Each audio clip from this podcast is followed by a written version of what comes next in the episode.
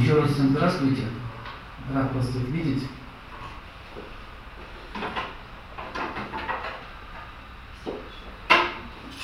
Вы, пожалуйста, садитесь.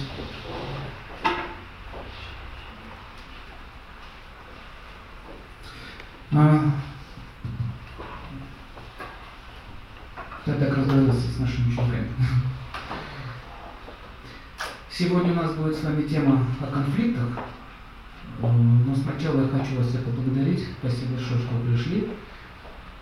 Я вот немножко, видите, не в парадной форме, потому что мы только с самолета недавно прилетели с Индии, и очень холодно, и нет соответствующих пока еще одежды, так что придется все по-домашнему.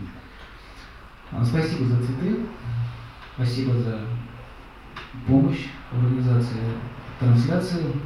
Мы надеемся, что в будущем мы так тоже будем делать, чтобы какие-то люди еще могли видеть нас и подключаться. В общем, потихонечку совершенствуемся. Итак, тема, которую я хочу сегодня вам огласить, она называется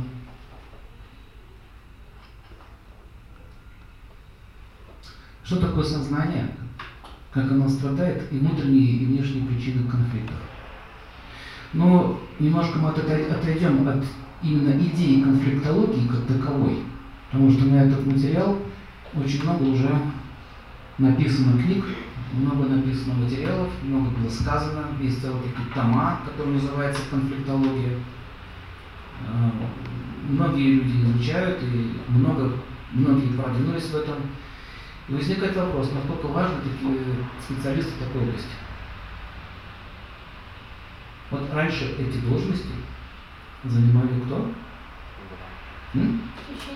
Да? Ну, так их можно назвать. Давайте так, не священники, а люди, которые э, посвящают свою жизнь свету. Мудрецы, в общем, еще проще.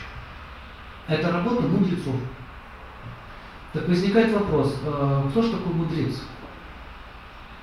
Ну, обычно возникает впечатление, что это дедушка с большой бородой, у него такая палочка в руках, и он очень умный.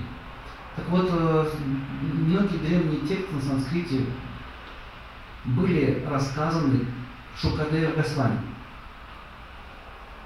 Имя такое. Знаете, сколько было ему лет? Все будут удивлены. шестнадцать лет. Можете это почитать в истории Бхагавату. Он декларировал семь дней царю Парикшиту. Ему было шестнадцать лет. Парень. И к нему пришли мудрецы, ученые, даже такие дедушки, которым было по пять тысяч лет.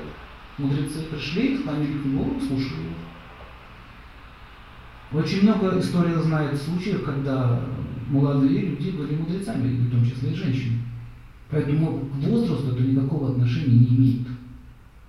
Никак. Разум, разум, он рождается не от прожитых лет. Есть люди, которые прожили, прожили сто лет, и кем они становятся? Ну, чаще всего деградантами. Почему все-таки в старости многие становятся деградированными? Это другая тема. Но так или иначе, чтобы у вас, у вас вышли, и чтобы ваше сознание вышло из понимания, что это удел неких старых людей, или нужно где-то зарыться в пещере, долго упорно там сидеть, что потом вдруг меня где-то осенило, озарило и так далее. Но это такой киношный вариант, в кино это все показывают, особенно такой китайский, это все фильмы, там нужно как-то жутко себя мучить, там спать на деревьях. Можно прямо в Москве в офисе, это все понятно. Зачем на деревьях спать, когда есть кровать? Вы понимаете, работа, работа сознания, она это. Оно не связано, где ты спишь. Кошки тоже спят на деревьях. И нам нужно понять одну вещь. А мудрый человек все-таки мы можем им стать? Как вы думаете? Можем. Почему нет? Опять складывается образ, что чтобы добиться какого-то некого расположения Вселенной и стать очень мудрым, нужно опять что-то жуткое себя чего-то лишать. Это все неправильно. И в результате э, есть мнение, что это очень сложно, что это невозможно и так далее. Я когда учил английский язык, это было, чуть потише говорится, это было еще в юношеские годы студенческие, там была учительница, она очень хорошо понимала эту идею, она говорит, никогда не покупайте толстые книги. Вот таких словарей не покупайте у себя. Возьмите, говорит, детскую азбуку, смотрите детские мультики, и, и надо слова учить. То есть что я сделала? Она ум разгрузила. Маленькие такие дозы. А когда ум видит, что у тебя вот такой-то объем литературы, которую тебе надо сейчас это все выучить, что происходит? Блокировка. Это невозможно. Это невозможно.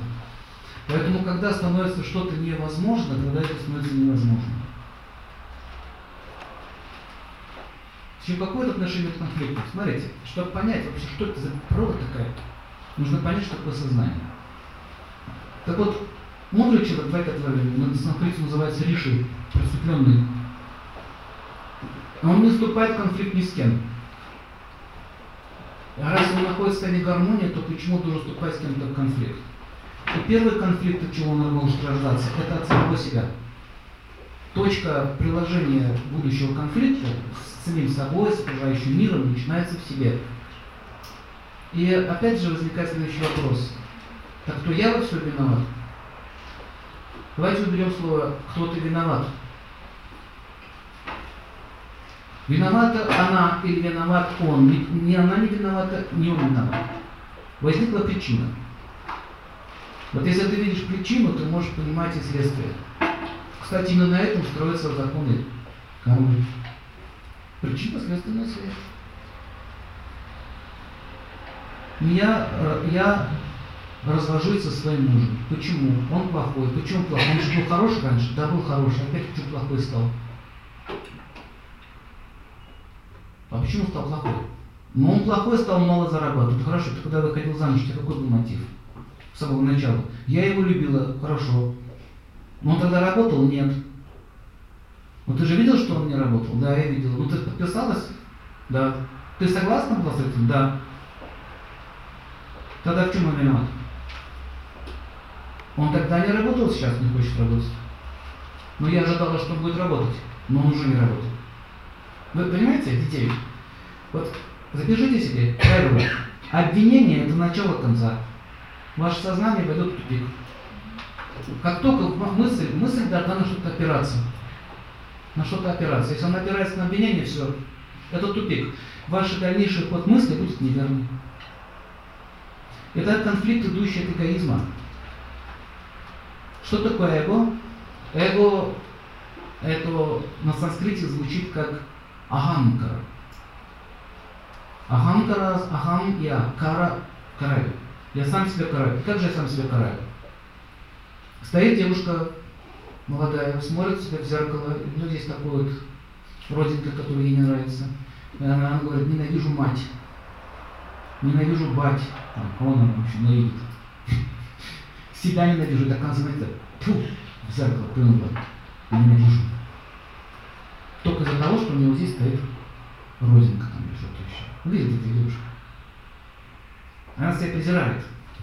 Почему? Меня не устраивает вот эта вот точка здесь. Сознание начинает очень сильно концентрироваться на этой точке. И есть такой закон. Если вы концентрируетесь на чем-то, то это будет видеть, то это будет видеть все. Понимаете идею? Если вы концентрируетесь на своих недостатках, это будет видеть все. Когда у Джона Сильвера нет ноги и одного глаза, это наоборот является удостоинством, потому что он был Джон Сильвер, он такой должен быть.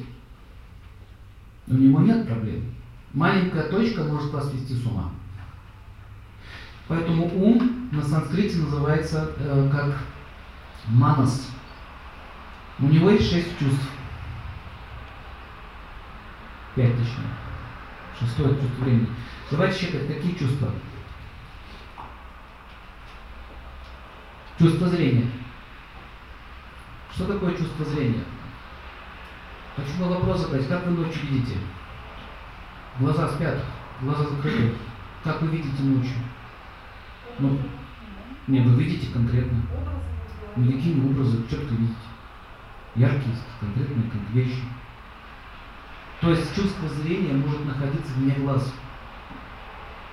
Глаза – это инструмент, с помощью которых вы видите этот окружающий мир. И он воспринимает то, что нужно воспринимать. И сейчас вы видели, допустим, еще некоторых еще обитателей других миров, то я думаю, вам это не понравилось с такими соседями постоянно находиться.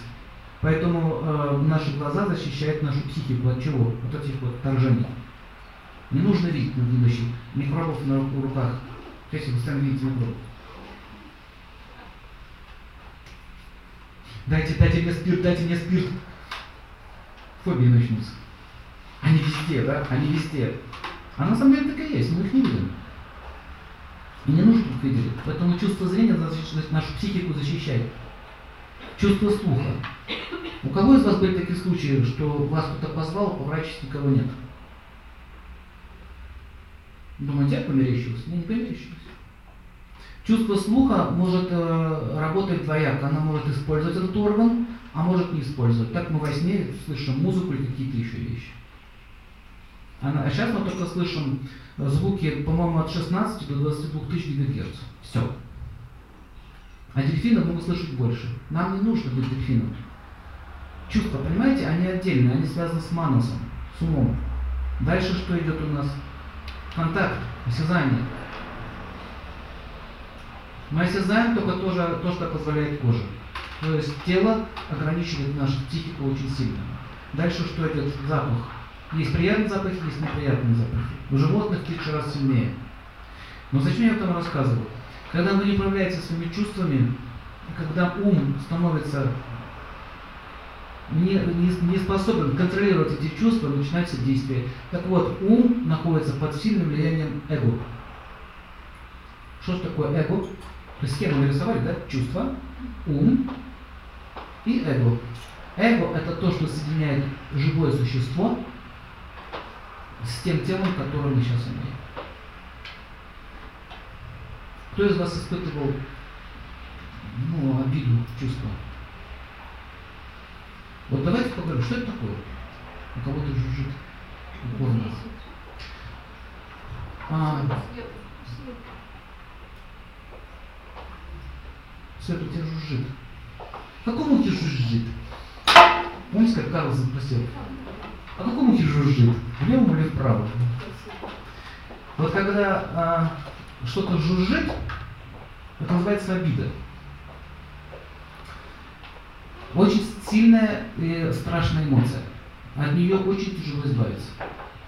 Я хочу вам привести маленький пример, как обида, рожденная из-за конфликта, какого-то конфликта, может привести человека к полной его демонизации. Смотрели фильм «Малефисента»? С Анджелиной Джоли. Смотрели? Смотрите, вообще-то было такое ангельское существо. Потом она связалась с этим человеком, потом она на него обиделась, он на нее обиделся. Чем все кончилось? Ну и у нее разум взял вверх, хоть она не человек, хоть стоп, хватит. Это что я вообще вляпалась? В кого я стала превращаться? Вот это чувство обиды, так, я на тебя обижу, или, или на нее. Вот эта обида, она начинает в сердце тлеть, как пылающий пожар. Нет, не пылающий, как тлеющий торф. Видите, как торф горит? Видели, как торф горит? Он даже под снегом может гореть. Он даже в воде может гореть. Его очень тяжело потушить. Он тлеет, тлеет, тлеет. И человек начинает думать. Что начинает думать? А что такое вообще процесс мышления? Это, это процесс души. О чем начинает думать? Мне нужно получить компенсацию вот за это чувство. Пишите закон компенсации. Он очень важный закон. Если вы его поймете, сможете управлять своим, своим сознанием. Компенсация. Вы работали на работе, вы получили деньги, вы почувствовали компенсацию. Смотрите, баланс. Этот мир состоит из видели китайское выражение инь-янь. Все состоит из баланса. Вы вложили труд, вы получили деньги. Вы вложили труд, вы не получили деньги. Что начинается?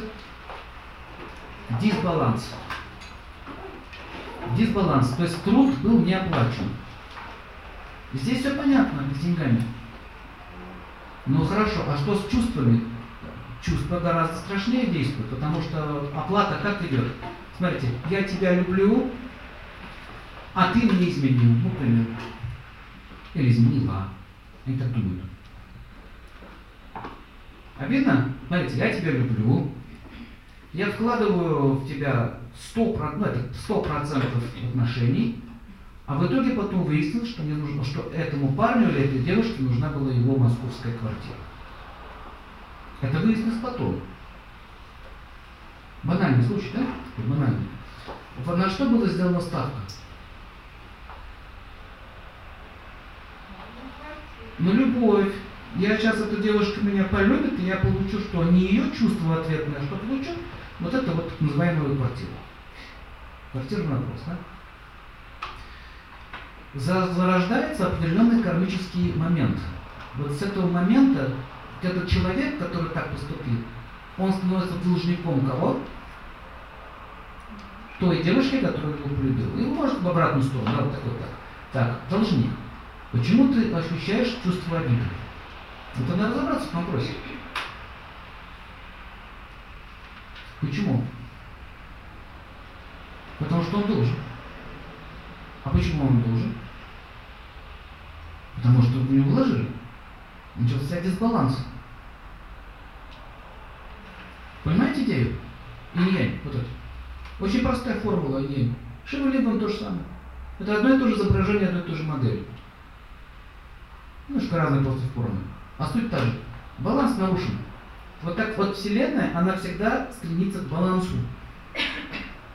Даже посмотрите воду, да, принцип сообщающих сосудов. Видите баланс? Вообще так устроен вся, весь этот, все это мироздание. Если вы нарушаете баланс, соответствующая к вам идет что? Реакция. Поэтому нет так называемой какой-то некой карающей силы. Ее нет. Там нету отдела гестапо и КГБ. И ЦРУ. Нет этого. Ты создал дисбаланс в окружающем мире, теперь ты начинаешь, ты должен. Хорошо, вот эта женщина, которая была обижена, много еще пишет, ну хотя бы давай с тобой прощаемся по-человечески. Знаете, что значит прощаемся хотя бы по-человечески? Ну, поставить точки в отношениях. Нет. Обрывается телефон, обрываются все контакты. Вот так было, что ваш друг там, или подруга, то там просто бред все обрывает. У меня так было. Чего-то там недопонял, просто включает всю связь. Когда человек выключает полностью связь с вами, что это значит? С этого момента, понимаете, вы ему больше не интересны, потому что у меня пропал тебе интерес. Ты меня беспокоишь. Почему ты меня беспокоишь? Потому что ты требуешь какого-то баланса, ты требуешь каких-то отношений, а я не хочу, я вырубаю. Все, дисбаланс становится еще сильнее. И вот с этого момента вот тот человек, который почувствовал эту обиду, он, он, он уже начинает из любви переходить во что? Баланс, понимаете? Черное-белое, понимаете? Да, и ты начинаешь ненависть, потому что мне же больно сделали, мне же боль причинили. И с этого момента, когда он еще дальше продолжает так поддерживать такую тему, от второго оби, обиженного начинается что? Сильный крен в мир тьмы. Вверх-вниз. Вот туда. Вот этот шарик начинает поворачиваться. Ну хорошо. Тогда я у тебя буду, тогда я тебе буду мстить. Не хочешь любви, не хочешь белого, тогда получишь черного, потому что баланс должен быть. Когда ты оборвал связь, это было черное или белое энергия?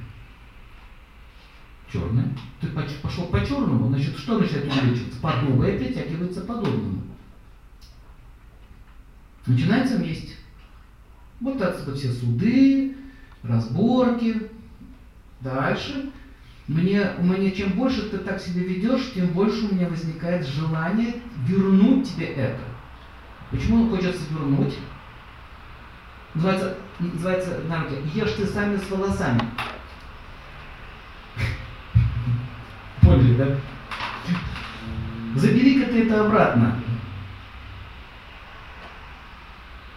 А, с волосами не хочу, я сама ешь. Нет, ты ешь. Вот это вот начинается. Туда-сюда, туда-сюда, туда-сюда. Свинка такая, да? Чушка. С щетинкой. Прыгает туда-сюда, туда-сюда. Начинается обмен негативчик. Что за негатив? Кто его породил? Идет на обострение. Эта ситуация какое-то полного обострения, и чтобы успокоиться, мне нужно что? Удовлетворение. Хорошо, смотрите, когда любовь идет, интимные отношения, нужно что? Пик, пик, пик, пик и удовлетворение. Понятно? Это с любовью разговор. А вот когда мы начинаем, вот здесь выражение, демонить, нужно тоже, должен быть пик удовлетворения. И какой-то пик удовлетворения, вот некая обиженная выгода, хорошо, что ты будешь с ним делать? И когда человек стал рассказывать, что я с ним сделала, она поняла, что я уже занимаюсь членом этого разделения, то есть уже, уже разрубил его, не пустил. Я говорю, что это вы уже демон, вы уже крови хотите. От чего вот эти ракшасы получают наслаждение? Это оргазм. Власть это что? Другая сторона любви. Знаете, как любовь находится? А, грань. Тонкая грань. Поэтому кто хочет а, любов, любовью позаниматься, так вот, коряво, так вот, кое-как, так знаете, нехотя, очень чревато влипнет такую историю. И чем все это кончается? Вот, вот они поругали, все. И, а бывает до того доходит, что ну и убийство такое. И в результате, когда ты получаешь полное накопление вот этих вот эмоций, тебе нужен что? Разрядка. Поняли модель? Как из порядочного человека может дойти до такого. Теперь возьмем, допустим, борца за свет. Он очень обижен. Почему несправедливо в мире? Никто не хочет принимать там какие-то божьи законы. Для этого кем я должен стать? Борцом. За, за что? За свет. Адольф, дядя Адольф по имени Фюрер, очень любил Германию. Вы знаете, что был герой войны четырнадцатого года, то у нас он гад. А там он был герой войны, медаль получил, получил ранение, отравил его там газом травили. И когда вернулся домой, этот бардак видел. Такая сильная-сильная любовь. Он же хотел быть кем? Художником. Его не взяли, там не взяли. Бомжевал вместе с, э, с другими людьми, с такими же э, ветеранами войны, как он, лежал под забором. Вы понимаете, в России была похожая ситуация. Ну как это так? Я герой войны, меня даже на работу не берут. И что в моем сердце затаилось? Обида. Любовь к моей любимой. Ты моя любимая. Как мужчина любит женщину. Ты моя хорошая. Я все брошу к твоим ногам. Дядя Адольф все знает. Кто хороший, кто плохой. Я уничтожу всех твоих врагов, кто обидел тебя. И кто же это враги? Не будем показывать пальцем. Но они нашлись. Тогда я было два. Там на востоке и свои внутренние. И почему же люди повелись на это? А потому что они были все обижены. Они же проиграли. Как это так? Взяли и проиграли. Но не все же будут выигрывать. И когда все сидели обижены, вот эти кабаках, вот эти вот, пивнушка, так называемые пивнушки, это не наши пивнушки, это другие пивнушки, баварские пивнушки, это люди, где собирались на собрание, они не знали, что им делать, в каком положении оказалась наша страна. Любовь, смотрите, это любовь в стране. И во что это вылилось? Потому что любовь была осквернена чем? Обидой.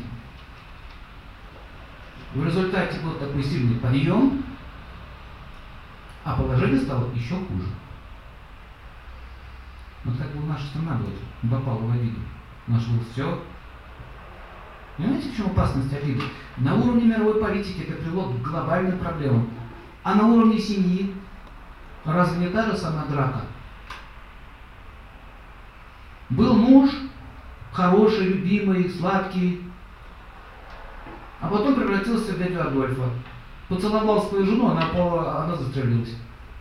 Пустой поцелуй. Называется поцелуй Адольфа. Почему? Почему? Почему плохо так жить после такого поцелуя? Потому что когда начинается, знаешь, что происходит? Вот мужчина и женщина, живете вместе.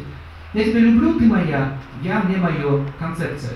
Если ты я мне мое, то я тебя очень люблю, да? Ты же мое, я других женщин не люблю, только тебя люблю. А слово дхарма означает, я защищаю всех других женщин тоже. Эту люблю, этих люблю, но у меня с ней особое отношение, я выполняю свои функции как мужчина. Так, так сейчас никого не учат. Это другая культура, другая цивилизация. Вот эти, когда я тебя очень люблю, но сначала ей это нравится, она лежит у него на коленях, он ее гладит, гладит. И она начинает ему потом что? Что она делает? Она ему предается во всех отношениях.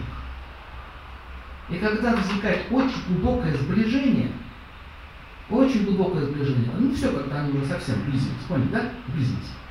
Вот с этого момента возникает выбор. Опять. Нет, да? Выбор возникает. Остаться в балансе или все-таки сказать, что это теперь моя собственность. Да, допустим, баланс человека остаться трудно, но это моя собственная проще. Я тебя люблю. И я знаю, куда тебе надо теперь ходить, куда тебе не нужно ходить. На что тебе надо смотреть, на что тебе надо смотреть. Ты с этим дяденькой не разговаривай, дяденька плохой. Я знаю, кто, кто для тебя хороший, кто для тебя плохой. Я знаю. Ну, знакомая сцена. Но она смотрит, ну, что с моим мужем происходит. Ты, ты куда поехал? Я хочу встречаться с твоей подружками. Твои подружки тебе больше не нужны. Потому что я так тебя люблю, я о тебе забочусь. А если кто-то подойдет тебе, тогда отойди.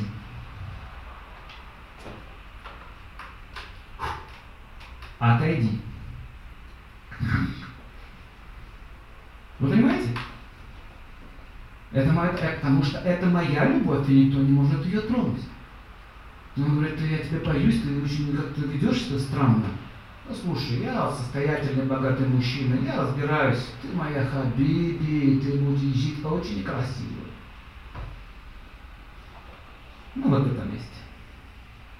Вот здесь, в углу. Что ты хочешь? Как на Востоке говорят. Я вообще-то хотела бы с подружкой встретиться. Хорошо, я назначаю тебе свидание. Ты можешь с ними встретиться в течение десяти минут. Подружки, заходите. Вот правильно. Тюрьма. Начинается тюрьма. Из любви мы переходим в тюрьму. И вдруг эта девушка начинает понимать, что-то она не туда попала. Что-то дядя его поцелуй стал горьким. Она говорит, послушай, меня уже тошнит от тебя, пожалуйста, оставь меня в покое. Нет, нет, нет, нет. Я не могу тебя оставить в покое, потому что ты моя любимая. Только я буду тебя смотреть, я буду тебя ласкать, и я знаю, как это делать. Стиранчик, видите? Фюрер появился. Это принцип, понимаете, я просто к принципам привожу. Пример. Что на уровне мировой политики, что так нет никакой разницы, фюрер просто рождается. Откуда он рождается? Так любовь это или, или, или, или эго? Сначала была любовь, сначала он мне пироженки носил. Все было хорошо. Итак, эгоизм, который заставляет нас страдать. Но она же тоже хочет, сопротивляется, она же не хочет так жить. Дальше понятно? Нет смысла описывать, что дальше будет происходить. Вот смотрите, слово «ахамкара» означает самоуничтожение. Если так еще более художественно перевести на русский язык, это самоуничтожение. Концепция «я, мне и мое». Поэтому, если вы хотите любви, надо с вас контролировать момент. Так, ты что сейчас хочешь? Так вот эта женщина вырвалась из клетки, прибежала к нам другому мужчине и говорит, тут и да, я тебя люблю, меня уже любили. Давай лучше по делу. Правильно? Меня уже любили так крепко, что больше не хочется. Поэтому наступает вот этот страх, вот это состояние гнетения. И такая, такие люди начнут конфликт. У нее включается оборона. Потом в будущем, даже если она от него убежит, она будет в обороне находиться. Она не будет никому, ни к нему чем доверять не будет. Потому что он не хочет страдать. Правило. Все живут существа, бегут от боли. И когда ваше сознание опирается на боль, а не на опыт, Это мне не повезло, потому что этот дядя странный. А он думает, какая она женщина, я ей все дал. Он тоже обижен. Да не доставайся ты никому. В этом произведении. Вот эта концепция «я», «мне», «моё». Это где может находиться эта концепция «я», «моё»? Первое. Я тело. Я женщина, я мужчина. Если я мужчина, значит ты должна быть подо мной. А если я женщина, то ты мне должен туда бегать, как кошелек на ножках, и приносить. Концепция, она что опирается? Она уже конкретно изначально. Вот как только они уже вместе сидят, вот, вот первая, первая встреча, первая встреча в ресторане, где сели, у них уже конфликт заложен. Эта программа они уже занесли. Понимаете идею? Сейчас я завладею ей, сейчас я завладею его кошельком, или наоборот. Отсюда есть такая, если, как сказал Будда, желание владеть порождает насилие. Желание владеть порождает насилие. Дальше поехали. Моя родина, мой народ, моя семья, мои дети, моя собственность. Порождает зло. На какая разница от чего? Нет имени защиты своей женщины, от имени любви к своим березкам и так далее. Без разницы. Просто зло и все. Причем ты будешь не убежден, что ты делаешь правильное дело. Это грубый вид эгоизма. Есть более тонкий вид эгоизма. Я ум. Мои мысли. Мои мысли, мои скупуны. Мои мысли. Помолчи, дай сказать. Соображаешь, оказывается. Я не уважаю ваши мысли. Мои убеждения важнее ваших. Моя вера, я вообще молчу. Там вообще просто. Чем это уже кончилось, мы увидим в Ближнем Востоке. Понимаете идею? Я художник. Я великий художник. Кто сказал, что ты великий? Я сказал, что я великий. А какой ты великий? Вот такой великий. Я написал картину, которую никто не может понять. Вы глупцы.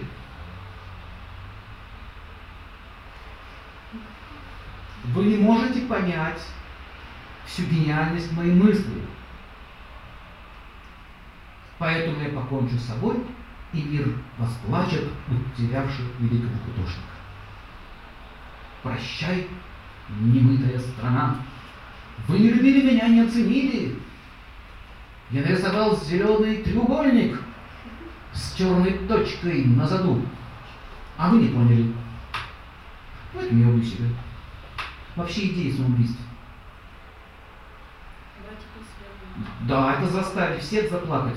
Видите, если вы не принимаете меня, или ты не любишь меня, неважно, кто-то картину там, кто-то скрипку не сделал, неважно, я покончу свой. Почему?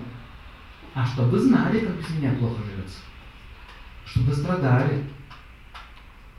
Ну, самоубийство — это такая тема, там она пропитана очень большим эгоизмом. Да, бывают тупиковые ситуации в жизни. Бывают. Бывает, что человека довели до такого состояния, что жить не хочется. Я говорил, что эгоизм может заставить человеку покончить с собой. Одно дело человеку жить негде, другое дело, когда тебе по картину не приняли. Видели таких людей? Их ломает. Потому что утверждение, с чего началось, я должен быть великим, понимаете? Ты можешь просто картину писать? Нет, ты должен быть великим. Вот эта мания величия, она очень часто заставляет э, мучиться. Конфликт называется с самим собой. Ты вот сидишь дома и мучаешься. Ты никто не мучает из нее, иголки не тыкает нигде, да? Ты сидишь и мучаешься. Или очень хочу вот так. У кого так было, честно признаюсь, что вас ум доводит. М? Честно, честно, честно, честно. У меня было. Сидит, думаю, почему я еще не великий лектор? Почему двадцать человек? Ну уже три тысячи, ну уже двадцать, ну несерьезно вообще. Ну вообще какой кошмар. Поэтому лужу топлюсь. Московский. У всех на виду. Я подпишу. Вот так. Гады. Бросили меня. Понимаете? Я врач. Я должен всех спасать. Я начальник, Какой начальник? Важный? Важный. Еще важней. Еще важней. Еще важней. Сильно, сильно, сильно. Ох, удовлетворился. Понимаете? Я есть то, я есть все. Я хозяин этой фирмы. Не дай бог, на минуту мы тут задержимся в вашем зале. Не дай бог. Мы вас покараем. Не договоримся, а покараем. Я шучу, конечно, это очень хороший зал, хорошие люди. Бывают такие, в Сибири были такие случаи. Приходит свет, включает, бух, прям посреди лекции.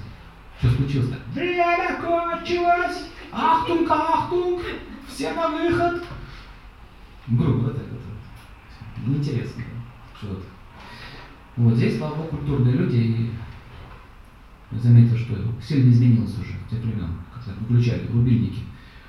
Ну, в общем, актеры, вот, музыканты, они больше всего поддержаны в этом состоянии.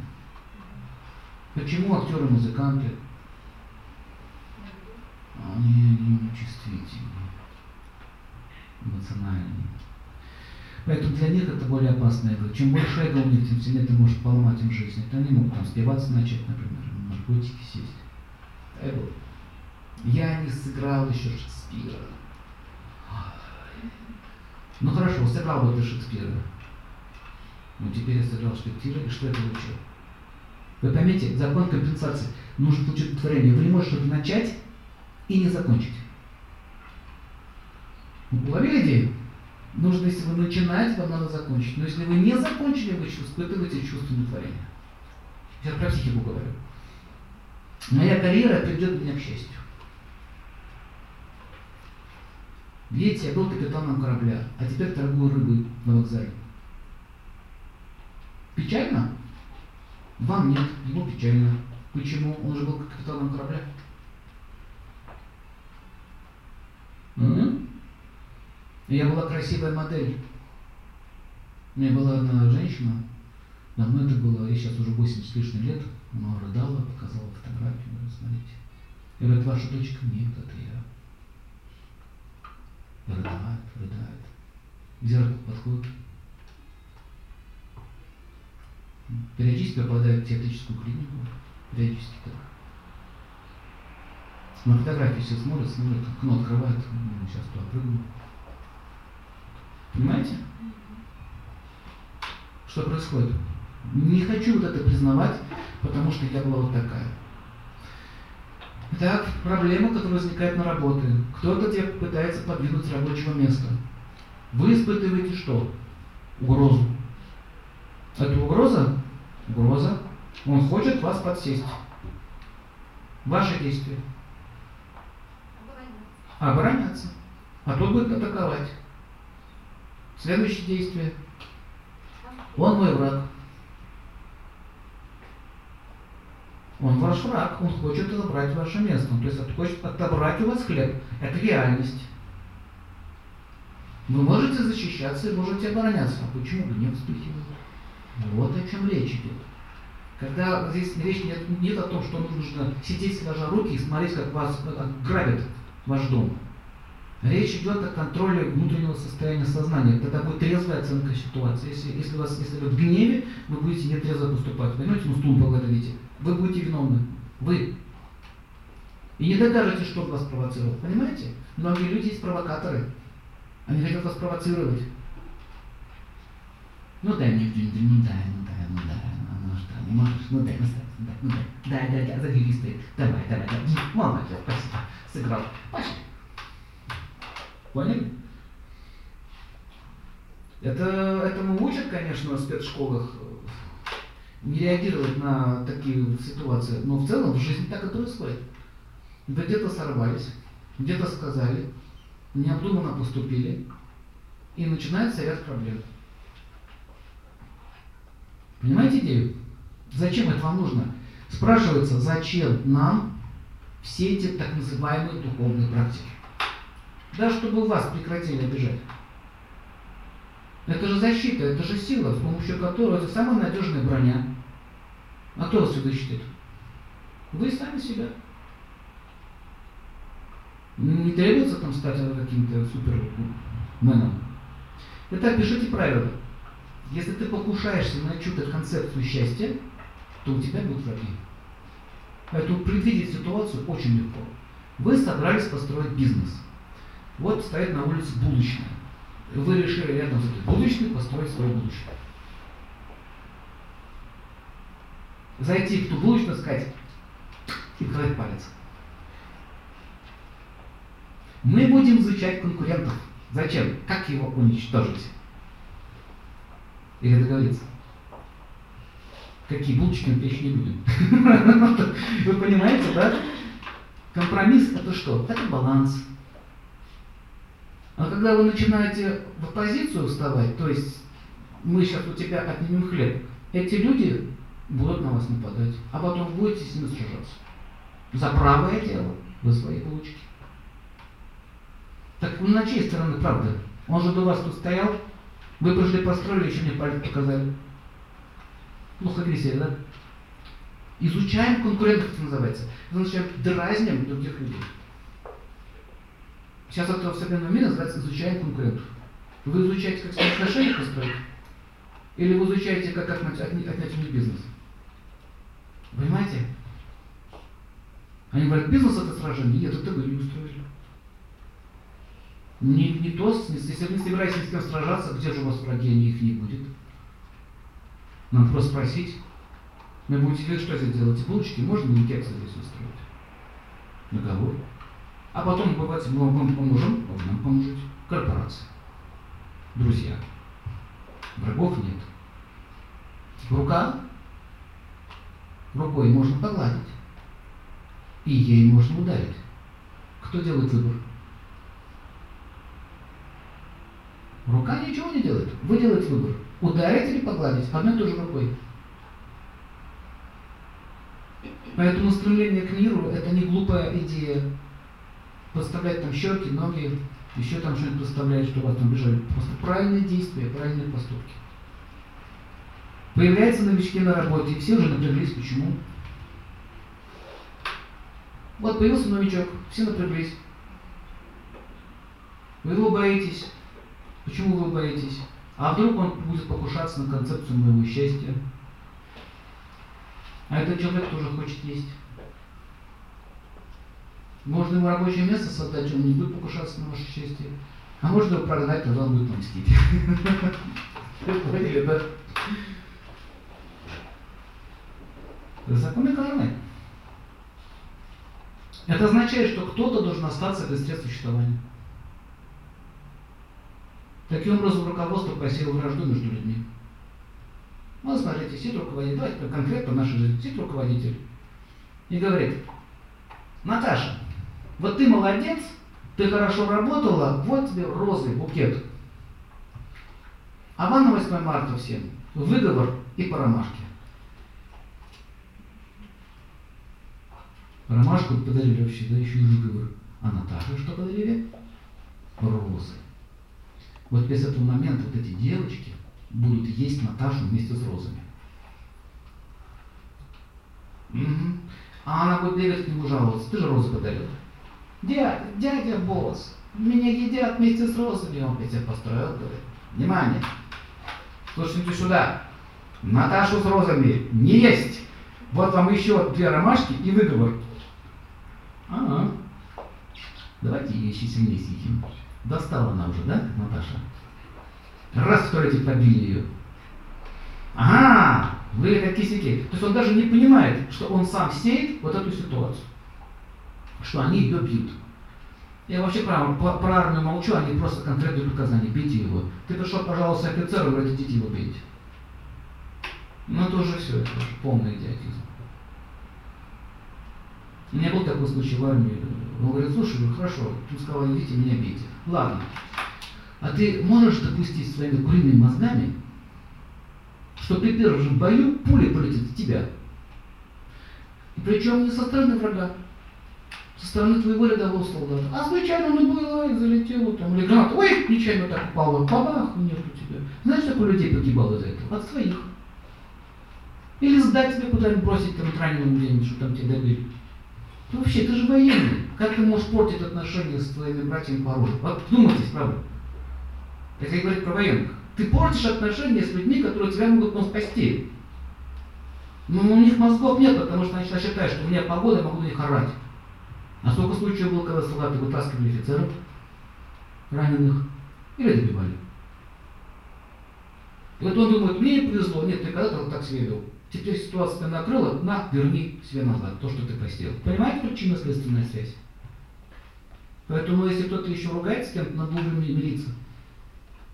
Не, не дожидаться того конца. Итак, не надо ругать публично, благодарить часто коллектив. Самое опасное, что может быть в этом мире, когда вы неблагодарны. Неблагодарность оскорбляет душу людей. Вот вы работали, работали, работали, вы так было быть, вы работали, работали, работали, работали. Капитал, вы маленькую ошибку сделали, и вас наказали. А за то, что вы сделали много-много чего, даже не, не заметили. Поднимите руку вот так. Вот видите, вы обижены. А потом придет дедушка Ленин и скажет, давайте буржуев. Вы скажете, ура! Угу. Ну, может, по-другому будет называться теперь. Это опасная эмоция. Поэтому капиталисты, они не понимают тех вещей. Нужно быть не капиталистом, нужно быть хозяином. Хозяин, понимаете, хозяин, вот отец родной, ну что это, он защищает коллектив, как и в семье тоже. Поддерживает справедливость. Баланс. То есть он что делает? Баланс. Вот рабочий, вот это там, ну, классы же есть определенные. Они должны к нему ходить жаловаться. Слушать, сам лично записывать, что у вас, что у вас, что у вас. И наводить порядок. Когда они видят, что э, хозяин благодарен, они его уважают. Создается команда. Это я говорю про бизнес. И никаких вот этих вот забастовщиков не будет. Забастовка — это конфликт, групповой конфликт. Умей слушать других.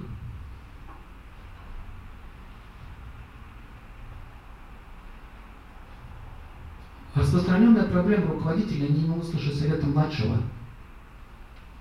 Почему он не может услышать совета младшего? Какой-то дядя Федор пришел, кузнец, и говорит, знаете, просто в кузнице не было гвоздя. Ваше Величество, вам там коня подковали, нам не было гвоздя, вам надо доплатить-то гвоздь. Он говорит, обойдется без гвоздя. Ну, ну ладно, без гвоздя так без гвоздя. Басня. Началась война, король выехал. И вот там, где не было гвоздя, между подковой, попал маленький камешек. И лошадь дернула ногу, упала, в общем, его убили, армию все разбили, враги ворвались в город, сожгли его дворец, всех угнали в рабство и убили этого кузнеца. Просто в кузнице не было гвоздя. Это мелочей не бывает. Из, э, если вы хотите узнать о составе целого моря, возьмите одну каплю воды, возьмите, сделайте анализ, и вы поймете. Еще море состоит. Поэтому вот этот конфликт, если у вас начался с кем-то, значит, он значит, сначала идет изнутри. Правильно пишите. Он идет изнутри. Из того, что вы ставите свою позицию. Ставите свою позицию в оппозицию. Но чтобы развалить ваше предприятие, достаточно создать оппозицию. А если будет еще проще, это раскол. Чтобы развалить семью, достаточно вам стать оппозицию. Сначала позиция по засахарнице, потом оппозиция. Я всегда против. Итак, если цель будет достигнута, то я буду счастлив. Если цель будет достигнута, я буду счастлив. Это следующая иллюзия, это привязанность к достижению своей цели. Вот то, что может страданию причинять боль. У кого из вас была мечта? Мечта. Ну, там, может, машину купить или дом построить. Ну, нормально, здоровое желание. Ничего плохого в этом нет. Но в чем опасность? Что когда люди строят вместе, ну, допустим, семья, они строят вместе дом, их сейчас объединяет одна цель. Построить этот дом. Но не возникает вопрос, что мы в этом доме будем делать. И как только они там пять лет строили этот дом, въехали в этот дом, начинается проблема. Кто это замечал? А почему они начались? Потому что ваша конечная цель достигнута. Идея вашего совместного существования достигнута. Это, знаете, своего рода мини-смерть. Как большая жизнь, когда вы закончите всю свою миссию на этой планете, она закончится. Если вы поставили миссию вашей семейной жизни – это дом, а многие женщины говорят, моя конечная цель – это дети. Чаще всего женщина такой говорит – дети. Как только она рожает детей, муж ей становится неинтересен. Он это чувствует, испытывает что? Обиду. Компенсация где? Теперь ты должен, дорогой мой мальчик, работать на меня. Если я раньше была твоя любимая, то теперь ты мой раб. Ты мой раб. Понял? Нет. А, не понял, да? Сейчас покажу. Вот так, понял? Так понял. Иди работай. Конечно, может так открыто не говорит, но он это чувствует. Очень часто мужчины мне приходят и говорят, я чувствую, что они меня уже замучили. Они это кто? Жена и дети. Они. Я сейчас не обвиняю женщин. Хочу, чтобы вы поняли, где ошибка кроется. Почему он начинает чувствовать, что он больше не любим. Вот он работает, работает, работает, работает, конечно, ему не хватает, не хватает, не хватает, не хватает. И ребенок растет, больше, больше, больше, больше надо. А причина, причина даже не в том, что не хватает, а причина в том, что она больше теперь не такая, какая была. С кем она находится? С ребенком.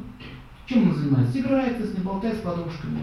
Он там пришел, его не заметили, он ушел, его не заметили. Он пришел, его не заметили, он ушел, его не заметили. А потом он снова ушел, его не заметили, что он вообще ушел. Появляется другая женщина, которая что сделала? Дала ему компенсацию. Женщина тяжело это слышит, нужно это понять. Компенсации. Это важный закон. Ах, так, ты ушел к той, а почему ты у нее? Почему ты дяденька остался у нее? Ну ты же ребенок. Нам на десять лет еще рожу. Мужчины не привязаны к детям. Они их любят, но они к ним не привязаны. Они могут жить даже с другой женщиной, с другим ребенком. Они больше привязываются к женщине. Он получил компенсацию. Представляете, вам давали воды. Не дают, не дают, не дают. Говорит, воды, воды. На. И то же самое наоборот. В обратном случае. Ты меня любишь? Да. Ты меня любишь? Да. Ты меня любишь? Но сказал же двадцать лет назад. Да. Погладь меня? Нет. Некогда. Поцелуй меня? Некогда. Не видишь, я занят важной работой. Какой я занят хороший? Если та с ребенком занята, то он занят своим ребенком. Это называется важная работа. И полиция то же самое. У него там свое дитё, у него свое дитё. Они все играются. Что же мне предстало? Ну хорошо, на тебе денег. Иди куда хочешь. Она пойдет вместе с Пайдером. Или с Марио. Куда-нибудь, куда хочет. Так вот. И пошла она куда хочет. И теперь смотри, что получается. Что ей не хватало? Закону компенсации. Они говорят, на самом деле, почему она нас встречает? Вы думаете, случайно? Вот психическая энергия, поймите, она перетекает. Вы видите, как физическая энергия перетекает, но не видите, как физически перетекает. У нее есть заказ. Она удовлетворена. И она встречает такого дядю, который говорит те слова, которые она никогда не слышала. У кого так было? Честно. Ну, хотя бы есть такие случаи. Вот. И вот так, и вот так. И цветочки, и улыбка, и разговор, и все, что ей не хватало. Компенсация пошла. И теперь этому дяденьке, который не хотел поцеловать вовремя, придется поделиться с Пайдером своим состоянием и своим капиталом. Справедливо? Вот справедливо или справедливо? Справедливо. Но он так не считает, дяденька. Он считает, что она изменится, ему нужно их обоих прибить. Но у Педра тоже есть наган. Я говорю, ты аккуратно, мы колбу, ребята крутые. О, у нас тоже там есть свои братва, мы из Кронштадта. Че, будем драться, будем драться. А что все началось? Девочку не доцеловал. Знаете, какая связь? Я не шучу. Не вовремя, не оказанные внимания и знаки почтения, начиная от интима, заканчивая просто элементарной вежливости, может привести к тому, вот таким раскладом. Вот мудрецы, они кто? Они видят, какие, послед... какие мысли, каким последствиям приведут. Если достигнута цель, то я буду счастлив. Запомните, все стремятся к своему счастью. Но мы не отговорили, какое счастье. Вот сидит человек, женщина, мужчина, и говорит, ну что, давай поженимся, давай поженимся. А ради чего? Ну, это не важно. Просто давай поженимся. То есть, конечно, цель была, давай поженимся. Ну, давай поженимся. Ну, поженился, конечно, давай переразведемся. Давай. Переразведемся. Но на самом деле мотив есть. Может, им сейчас хорошо. Они гуляют по парку, дерутся за руки, им хорошо. Прямо сейчас. Вот, о, вот ради этого мы поженимся. Понимаете? Поэтому цель очень четко должна стоять. Ради чего мы входим в союз? Но почему человек опирается? Ради дома, ради того, чтобы родить, либо ради бизнеса. Ради чего? Почему? Потому что уровень сознания такой. Все, дальше не идет. Что есть еще какие-то более глобальные вещи, что любовь в конце концов существует. Потому что это гораздо слаще, чем твои деньги. Реально. Слаще. Почему наркоманам деньги не нужны? Нет, не нужно что купить. А вообще они ради этого не живут. У него другой вкус. Он ушел в реальность другую. Там видит птичек, там небесных. Ему хорошо. Но только другие плохо начинают делать. Или пьянство. Мне хорошо. Но только другие плачут. Вот закон компенсации. Вы можете делать, что хотите. Но если вы начинаете печаль, беспокойство вокруг себя, на вас начинает идти ответная реакция. Поэтому есть такое санскритное слово, называется ахимса. Слышали? Ахимса означает ненасилие. Но, например, ненасилие по отношению к себе самому тоже. Поэтому хорош на деле стать. Ты зачем мучишь это тело? Ради чего это ты делаешь? А чтоб всем показать, какой крутой. Видите, как я на шпагате сижу? Я ёх. А значит, нога у меня вот так может пойти, рука вот так может пойти. Видите? Все видите, какой йог? Видите? Не видишь? Ну, я тебе покажу, приходи, покажу. Приходи ко мне на курсы, покажу, какой йог. Это.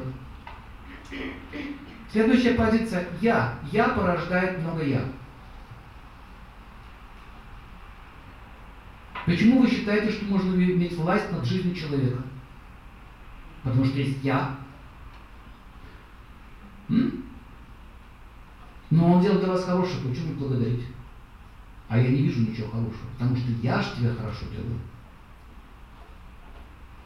Ну смотрите, логика какая. Я тебя поцеловал, вижу какое хорошее, я тебя полюбил, а ты мне для этого борщ приготовь.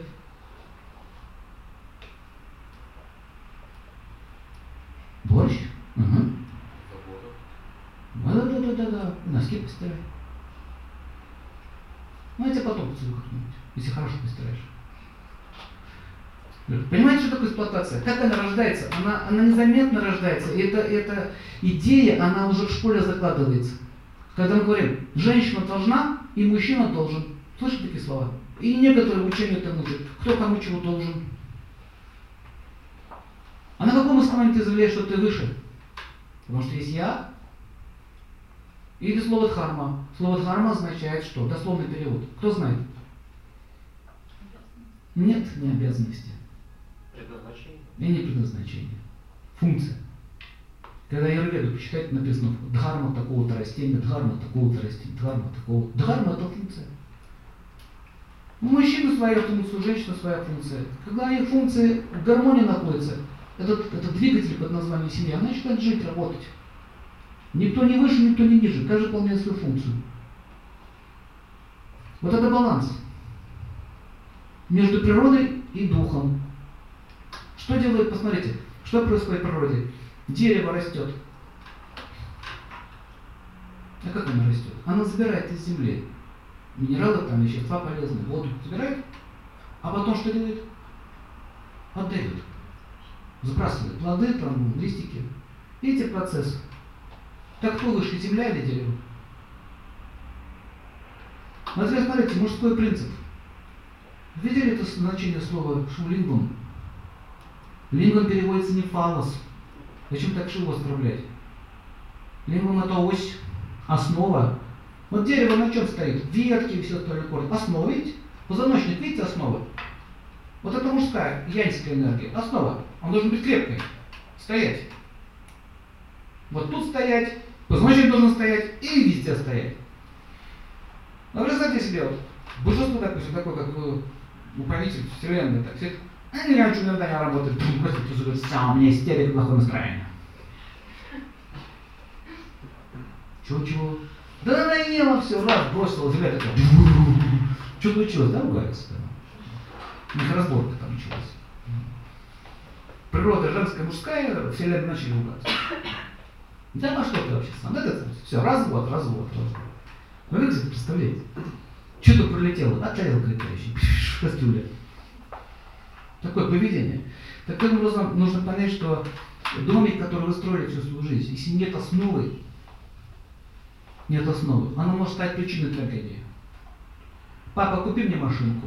Ну, купи мне машинку. На, бабах, столб. Зачем ты мальчику купил машинку, если он не отвечает за свои действия? И так далее. Моя цель – деньги, но они не принесли удовольствия. Тогда что не принесли удовольствия? Что-то другое. Вот так, смотрите, душа начинает рыскать. Она рыщет, ищет удовольствие. Там, там, там, там, там, где получить, не знаю. Может, и новые идеи найти.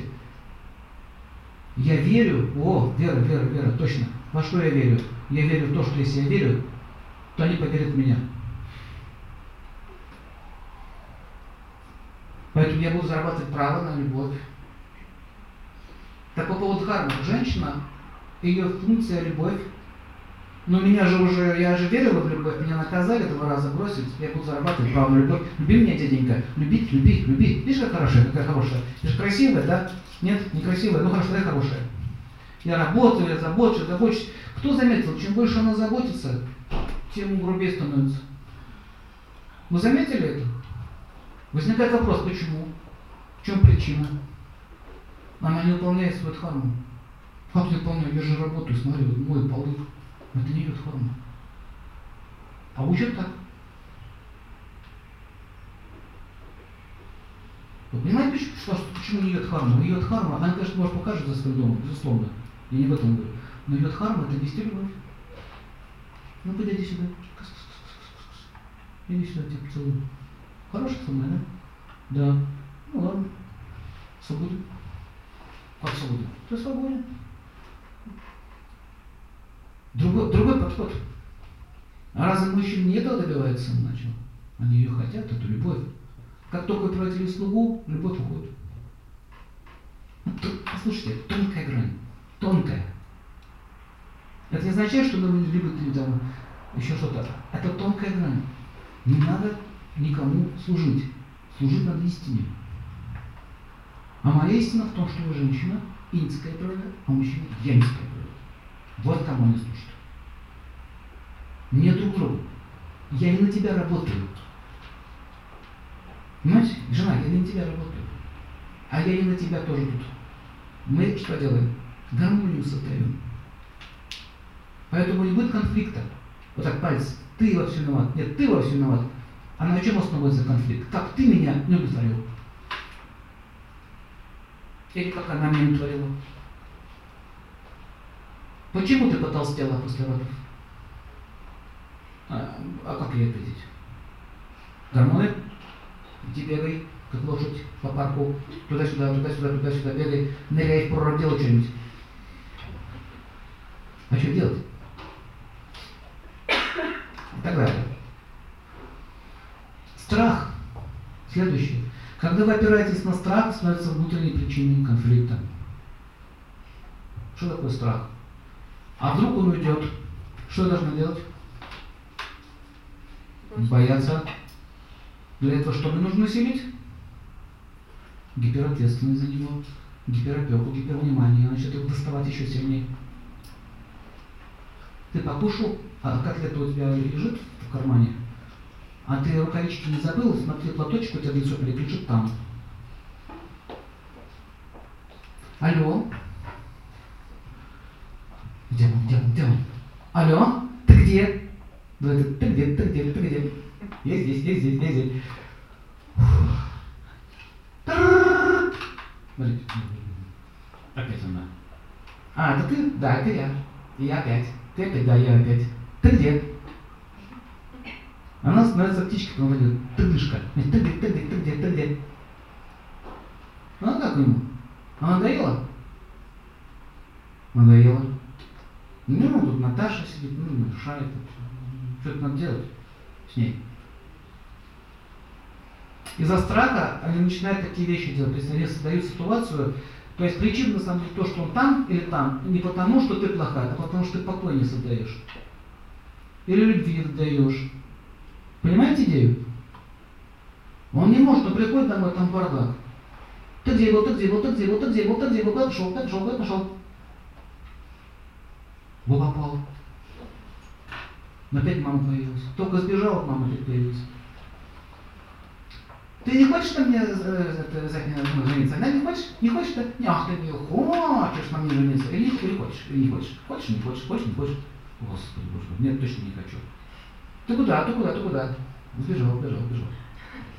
А почему он сбежал? Посмотрите на птиц. Она носит. Или он. Песенки поет. Она прилетела такая, о, привет, привет. Да, полетели вместе куда-то туда. Что будем делать? Да, там построим домик себе. Давай построим, давай, давай. Я хотя принесу тебе червячка, ты ему там личик снеси.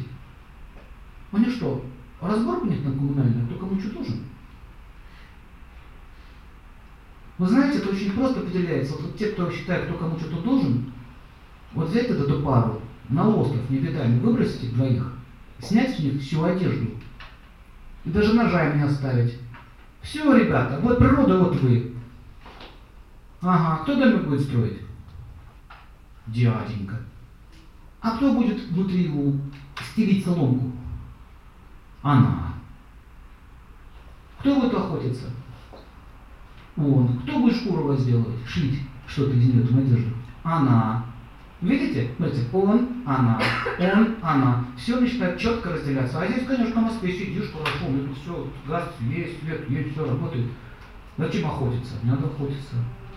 Нормально все. Ну я говорю, такой радикальный, но природа покажет, либо вы умрете оба, реально, либо вы спасете друг друга. Вот в этом смысл гармонии, ты даже между двумя началами. Либо вы оба умрете, либо будете вместе жить. А что, разве здесь не так? Охота – это работа. То есть то же самое, только условия более цивилизованные. А принцип тот же. Поэтому материальный мир, можно добиться, добиться успеха в материальном мире, если вы берете эго. Вот она является задача юридической практики. Итак, следующий вопрос. Что такое двойственность? Когда есть белое и когда есть черное. Когда есть хорошее, когда есть плохое. На самом деле не существует ни того, ни другого. Мы воспринимаем это так. Поднимите руку, так было, что у вас что-то в жизни менялось, и вы это воспринимали как трагедия. А потом вы увидели много лет спустя, что, слава Богу, что так произошло. Не было бы такой ситуации, может быть, сейчас вас не было бы кого-то здесь, кого-то там в этом городе, кого-то не развивали бы те или иные события в жизни. Так вот, почему мы испытываем такое беспокойство? Потому что мы не видим будущее. Будущее, оно уже известно. Как вы пойдете по этому будущему, от вас зависит. Но беспокоиться о будущем нет никакого особого смысла. Нужно беспокоиться о настоящем, то, что я сейчас делаю, и понимать, что было в прошлом. Так вот, механизм психических проблем – это искать виновного и, конечно же, с ним бороться. По десять лет люди занимаются, с, там, по судам бегают. По десять, по пятнадцать лет они еще судятся, судятся, судятся, судятся. Скажите, вот за это время можно было новый бизнес построить? Вообще с полного нуля? Можно. Еще богаче стал. Но что заставляет человека от плода судиться? Эго. Итак, я тебя недолюбила или я тебя замучила со своим беспокойным характером, ты от меня сбежал, за это ты заплатишь элемент. Да, вот это вообще как? У него-то другая позиция. Когда ему вешали эти элементы под пистолетом, да, так, по-другому, да, ну вот, посадить за стол, сказать, ты плати, гад, а то убью. А, хорошо, что он чувствует? Что она чувствует, все знают. А что он чувствует? Почему раздражение? Глубочайшую обиду. Давайте другой точки посмотрим, где ребенка дал вообще-то. Там есть какая-то доля его правды? Есть. Там мое семя. И мне теперь за это еще нужно платить. Вы понимаете, почему он платить не хочет? Есть, конечно, негодяи люди, я сейчас не проникаю. А почему он не хочет платить? Потому что он не считает это справедливым. Понимаете? Если бы он считал, что это справедливо, вот тогда бы он сам это делал. Не надо его пистолета ставить в виску. Ну не получилось у нас с тобой там дружбы, там любви. Ну, зачем меня так заставлять? Есть, конечно, люди невменяемые. Это другой разговор.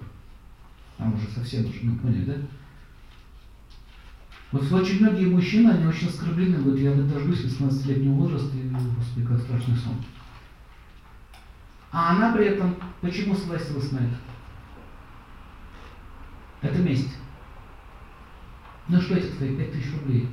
Или там десять тысяч рублей? Они что, сыграют погоды? Решат все твои финансовые вопросы? Они решат или нет? Нет. А что ты мучился все эти восемнадцать лет? Ты мне, дал, ты мне подарил ребенка, а за это будешь платить. Вдумайтесь. Только просто думайте. За то, что он подарил ребенка, он должен за это еще платить. Вместо того, чтобы сказать спасибо, что как матерью стал. Придет другой человек. Вы таким образом вы не освобождаете место, пространство не даете. Чтобы что-то новое пришло, нужно отпустить старое. И неважно, хороший это был человек или плохой, может он там алкоголиком последним стал, все может быть. Но кто дает нам право обменять и делать выводы, кто хороший, кто плохой. Бывает пьяница с мудрыми глазами и интеллигентный со звериным лицом. Еще неизвестно, кто лучше. Дедушка пьяненький с добрым сердцем или умный джентльмен, организовывающий войны. Не нам судить. Поэтому, чтобы вот эти вещи, э, вот эти беспокойства, представляете, то есть того, что вы не можете отпустить эту ситуацию, вы обрекаете себя, в первую очередь, на восемнадцать лет вот этих мук. Контакт, опять контакт, контакт, это же контакт. Постоянный какой-то контакт. Вот как рану сковыривать. Боль, боль, боль, боль. Отпустите это. Пусть он живет как хочет, или пусть она как хочет живет. Но боль. Так вот, пишите, механизм боль всегда порождает это абсолютное чувство несчастья. И у человека становятся грустные глаза. Он все время грустный. Это начинает подтачивать его изнутри не только психически, но и физиологически. Начинается ряд заболеваний.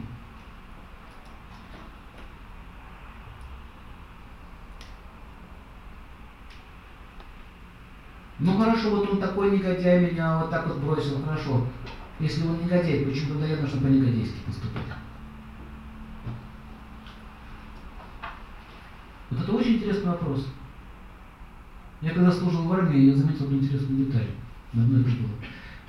Тебя, молодого, все время обманывали, забирали у тебя еду со стола, а ты когда стал стариком, ну как он стариком, деньги, ты тоже так же себя вел. Ну тебе же больно делают, ты зачем повторяешь? А вот пусть они тоже знают. А вы что думаете, у мамы такого нет? Вот я была одна, без мужа, и ты, моя доченька, будешь без мужа. Дедовщина прямо у вас дома. Что, только ванна есть, что ли? Я же была одна, и тебе не дам. Сиди здесь возле меня, я никого не пущу. Зачем нам с тобой доченька мужа нет? Да? Ну, с тобой так поживем. Очень часто мамы так делают. Не пускают дочь. Препятствуют, мешают. Почему? Она хочет блага дочери? Хочет? Нет. А что она хочет? компенсации. Что я, что я не одна такая, да. Список еще поделить, сколько я тебе потратила денег и сколько литров молока, да, ты мне выдала. Вот это вот уже все, не в ту сторону пошло. Итак, никто не хочет войны, но на нападающего всегда отвечает войной.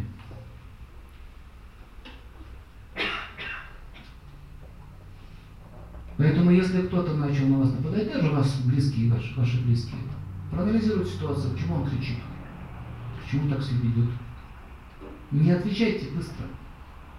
А, ты вот такая, сякая, вот ты опять. Можешь что сказать? Да пошел ты. Так можно сказать? Дальше, что вы запустили, какой механизм? Потом раз, муха. Ах, ты еще дерешься? Нам левая. Смотрите, он уже пришел с агрессией. Зачем ты отвечаешь? Говоришь, он да пошел ты.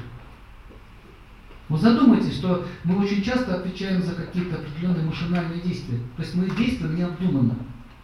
Обида вспыхнула, вас обидели, вас это вспыхнуло, вы взорвались, сказали слово, получили в ухо. Связь видите? А потом опять обиделись, дали сдачу. Потом я сядь не понял, что произошло. А произошло то, что ему где-то в ухо дали. Ему в ухо дали где-то там метро. Ему пришел обиженный орёт. Он его поставил, его в ухо. На. Понимаете, слово импульс. Так вот, в сознании есть такое понятие, как импульс. Пишите, импульс. Можно изменить вообще все вокруг себя сдвигом импульса. Это уже вам такие немножко магические вещи говорю. Сдвиг импульса. Знаете, как это делают спец, спецслужбы? Нет, был этот знакомый, рассказывал. Вот идет демонстрация. А-а-а, там... Бей сам, сам кого-то там. Кто-то начинает орать. Ну, или уже проверять, либо это спецспец, либо это шпион, который это делает осознанно, либо просто дурак, да? Два варианта. Не важно. Вот он говорит, а-а-а, давай, бей, вот и вот, я всех. Появился что? Импульс. Появился импульс. И этот импульс начинает накручивать все воронки. Рядом с ним появляется диалия. Антиимпульс. В этом их работа, это не полиция. Дядя появляется такой, говорит уже, ааа, гады, вы его гады, бейте, правильно, правильно, правильно, опять, опять, давай, ура, давай, Зенит чемпион, вместе, и, Зенит чемпион, вместе, и, Зенит чемпион, молодец, давай выпьем, давай, давай, давай, чего открывай, бутылку, а стакан есть, стакан есть, стакан есть, стакан есть, эй, стакан есть, мужик, стакан есть, все, все еще стакан, поняли? Отбей всех, где стакан. Простой пример, как можно успокоить. Зачем его драться, руки заламывать. Ты пришел, должен руки заламывать, наши бьют толпа, понимаете? Где стакан? Гениально. То есть это называется сдвиг.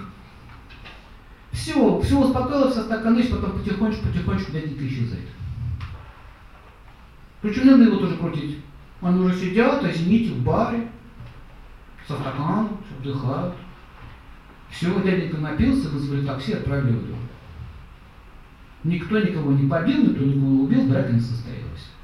Так работают профессионалы. А вот это заломать руки, это уже последняя стадия такая, знаете. Вот видите, юридическая мысль. Это, это вообще-то стиль айкидо. Смените импульс.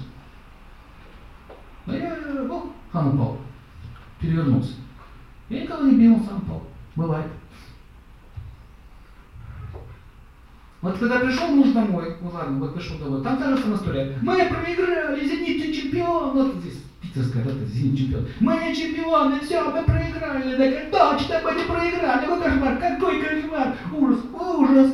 Ну, давай там, пойдем, отметил это первое мая. Ну, пойдем на первое мая, села на руки, пару стол поцеловал, он успокоился. Че ты лечишь? Ри-ри-ри! Дома дети спят!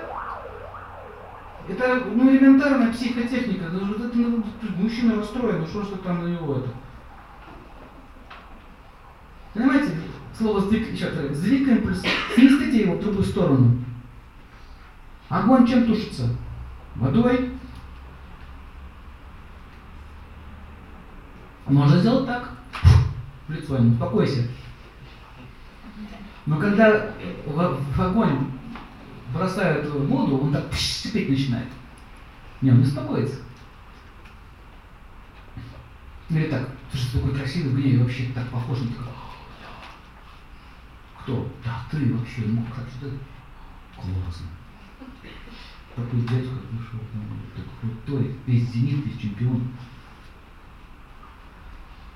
Раньше обучали этому девушек, как мужчину успокаивать, да? Как зачаровывать. Когда взял так, что так. Сейчас это не обучают. К сожалению, надо бы. Итак, запомните, когда кто-то приходит с негативом, если вы подливаете негативчик, его становится больше. Не надо. Гасится, вот теперь формула. Какая-то негативная энергия гасится позитивной энергией, умножим на два. То есть воды должно быть больше, чем огня. Если огня больше, чем воды, вы просто получите дым, но огонь не потухнет. Вот очень многие женщины, они не в состоянии успокоить своих мужчин, не могут, у них нет такой силы. Они не выдерживают психически. Понимаете, что я говорю? Не, не может, не справляется. Вот еще один шаг, вот еще буквально минуту терпения, она успокоится. Она не может эту минуту продержать, срывается, опять не стоит постановок, все.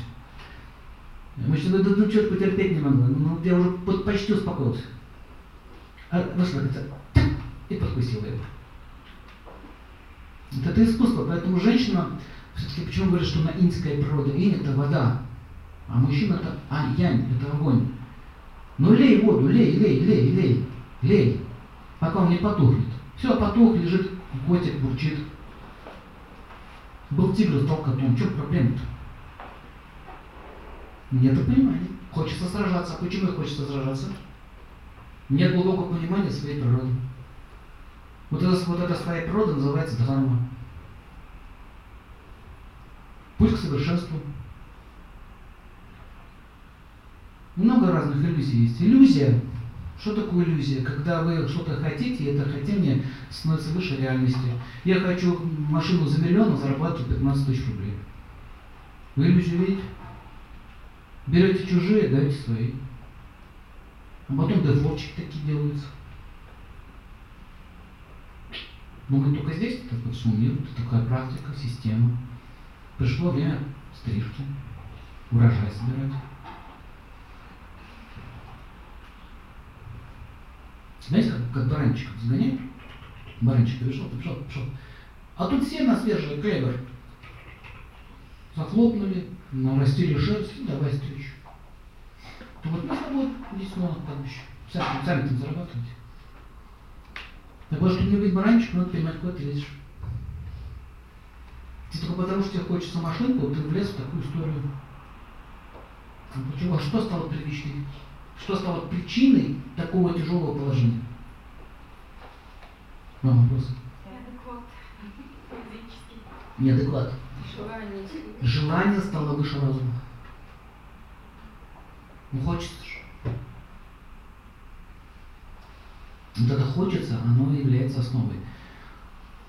Вот, вот так хочется, вот так хочется этот айфон вернуть. С тяжелого стола. Он же лежит, смотри, никого же нет, а. Смотрите, вожделение называется.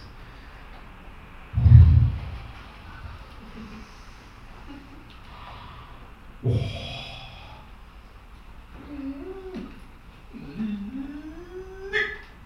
Есть контакт. Здрасте. Здрасте. Я тут посмотреть. Ну, не пойдем. Посмотрим. Только еще подростки мучаются. У них желания настолько сильные. А еще нельзя. Взрослым так хочется, а этим пацанам тяжело. Это они ходят, это злые, а еще нельзя. Поэтому, чтобы не было преступности среди молодежи, нужно давать доступ. Делать очень большие скидки. пятьдесят процентов. Ты на сто, пасан, пятьдесят процентов скидка. что они покупали все это, чтобы не было доступа. Понимаете?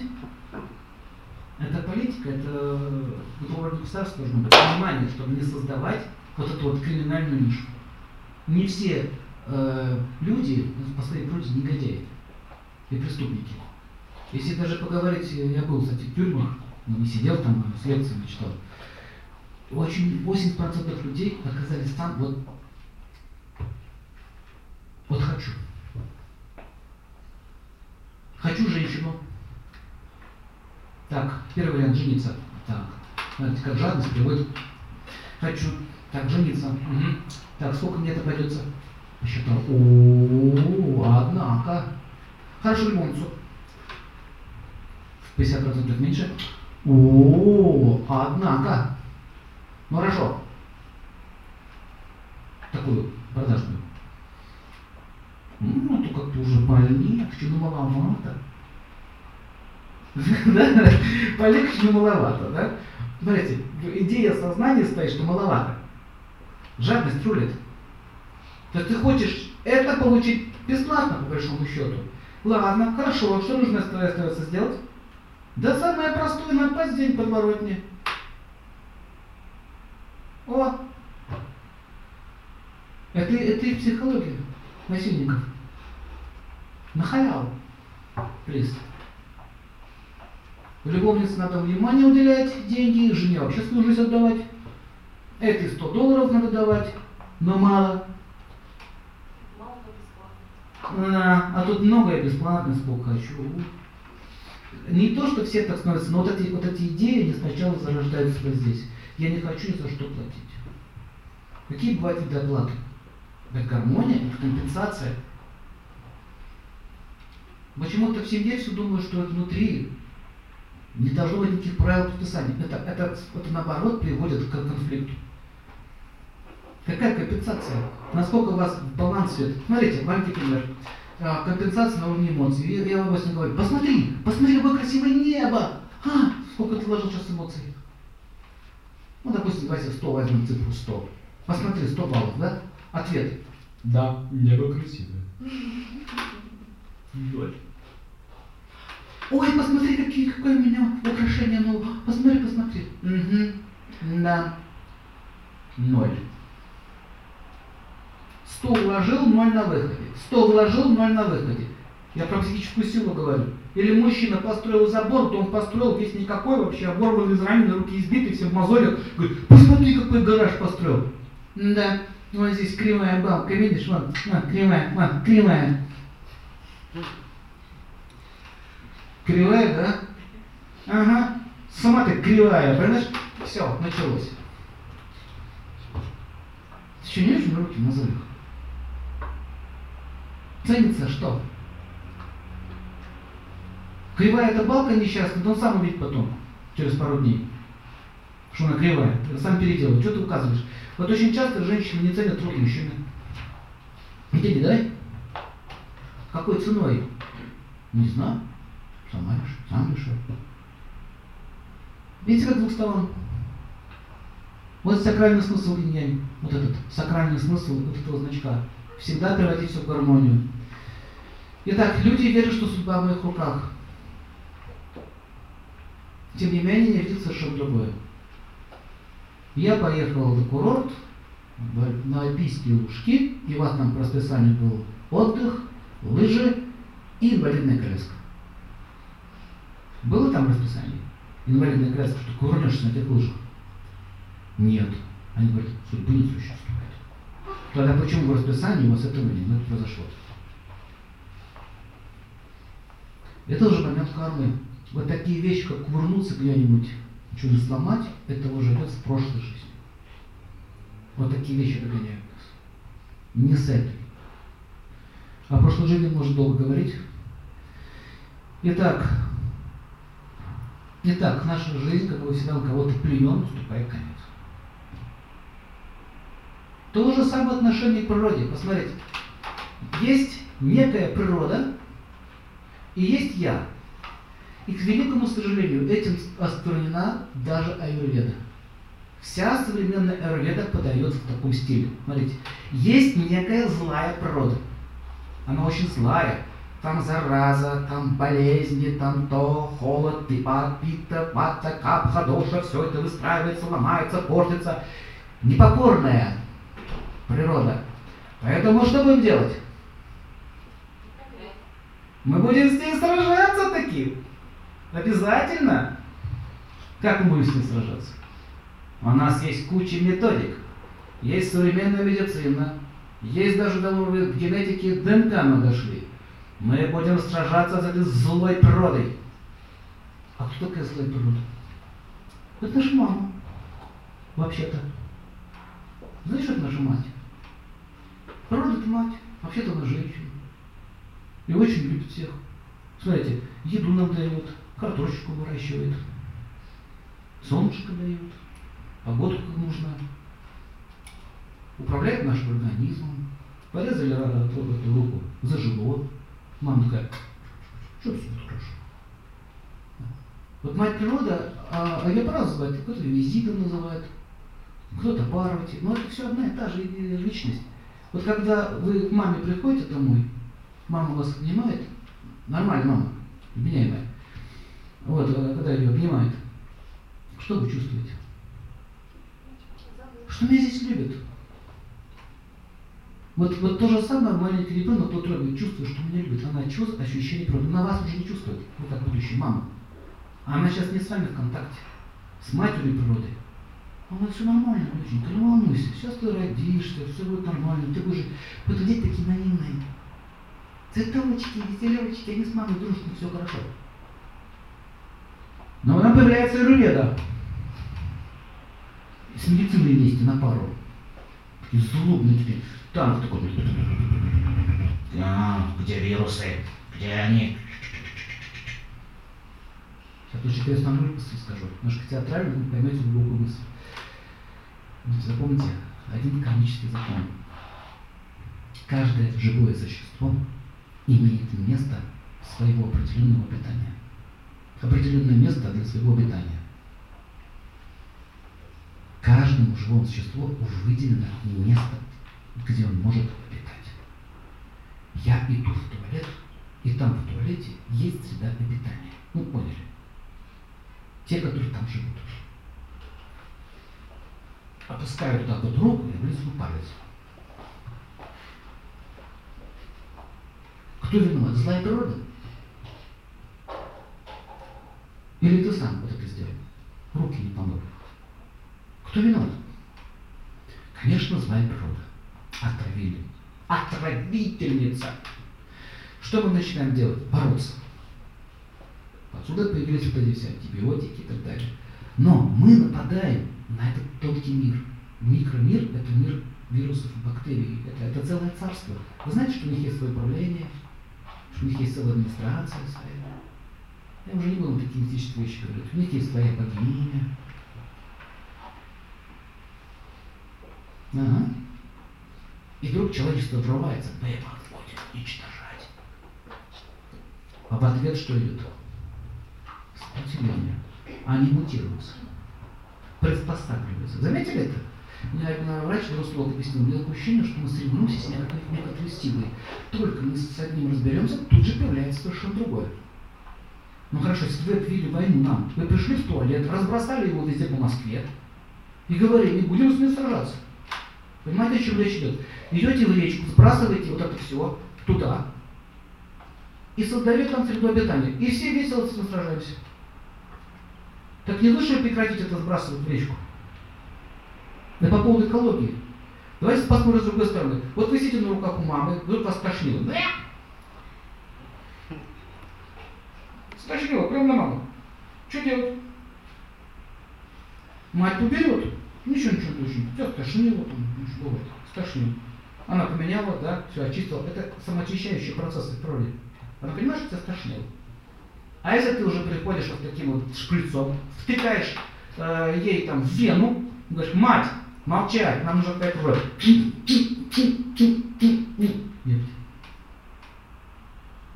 еще между собой дерутся за эту кровь. Что начинается?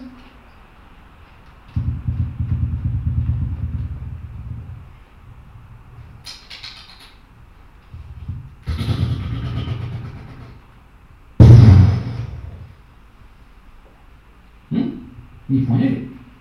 Пуф. В Непале в прошлом году, в апреле месяце, бахнуло, когда они триста тысяч коров зарезали. В Непале. Подношение завтра. Совсем уже? Сейчас недавно Марокко бахнуло, Дамалаки отдало до Испании. В основном не знаю, что не нравится. Там дегрейт, смотри. Сначала трясет. Потом... Почему я хочу сказать, что не хочу пугать. Вот это уже природа. Мама, когда уже... Когда уже с ремнем. Мама уже с ремнем. Поэтому по поводу аюрведы, вот самая основная идея заключается в том, что она, она не учит, не учит бороться с ней. Мы сейчас вам какие-то дадим вам травки секретные, какие-то вам растения, или какую-то суперпилюльку вам сделаем. Но проблема-то в том, что у тебя конфликт с природой. Вот в чем идея, и ты с ней борешься, ты, ты засоряешь вокруг себя. Вот, понимаете, берешь вот в это, бросаешь свое собственное это, называется, колодец и пьешь оттуда.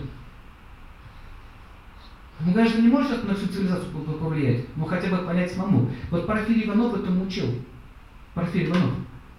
Он как, как называл людей? Детки. Детки кого? Природы. Чего вы ее боитесь? Отсюда возникает иммунитет. Иммунитет слабеет, когда человек находится в сильном антагонизме. Я как не хочу уходить в крен в аюрведу, но это тоже конфликт с природой. Смотрите, есть мы, а вот там за стенкой, вот там за нашим забором, за нашим асфальтом, есть природа, к которой мы никакого отношения не имеем. И раз мы никакого отношения к ней не имеем, тогда мы спокойно вырубаем леса, ковыряемся как хотим. Понял, да? А потом приходят какие-то аномалии, какие-то проблемы экологические, и мы же все это потом едим. Только потому, что я жадный, я хочу, чтобы помидор быстрее созрел, чем положено, начинаю поливать его химией. Причина в чем? Помидор или в жадности те, кто это делает? В жадности те, кто это делает. Я сейчас заработаю денег, вы все отравитесь. Вот я подшиваю, что духовность для чего она важна. Итак, как, у кого проблемы со здоровьем? Поднимите руку.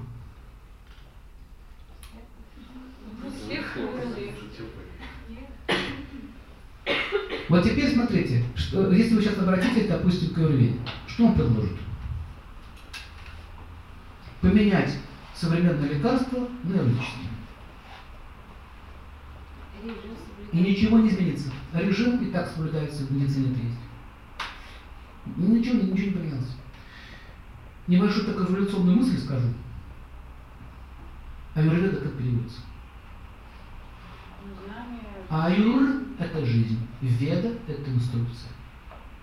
Это не инструкция, как какую пилюльку съесть и какую таблетку съесть.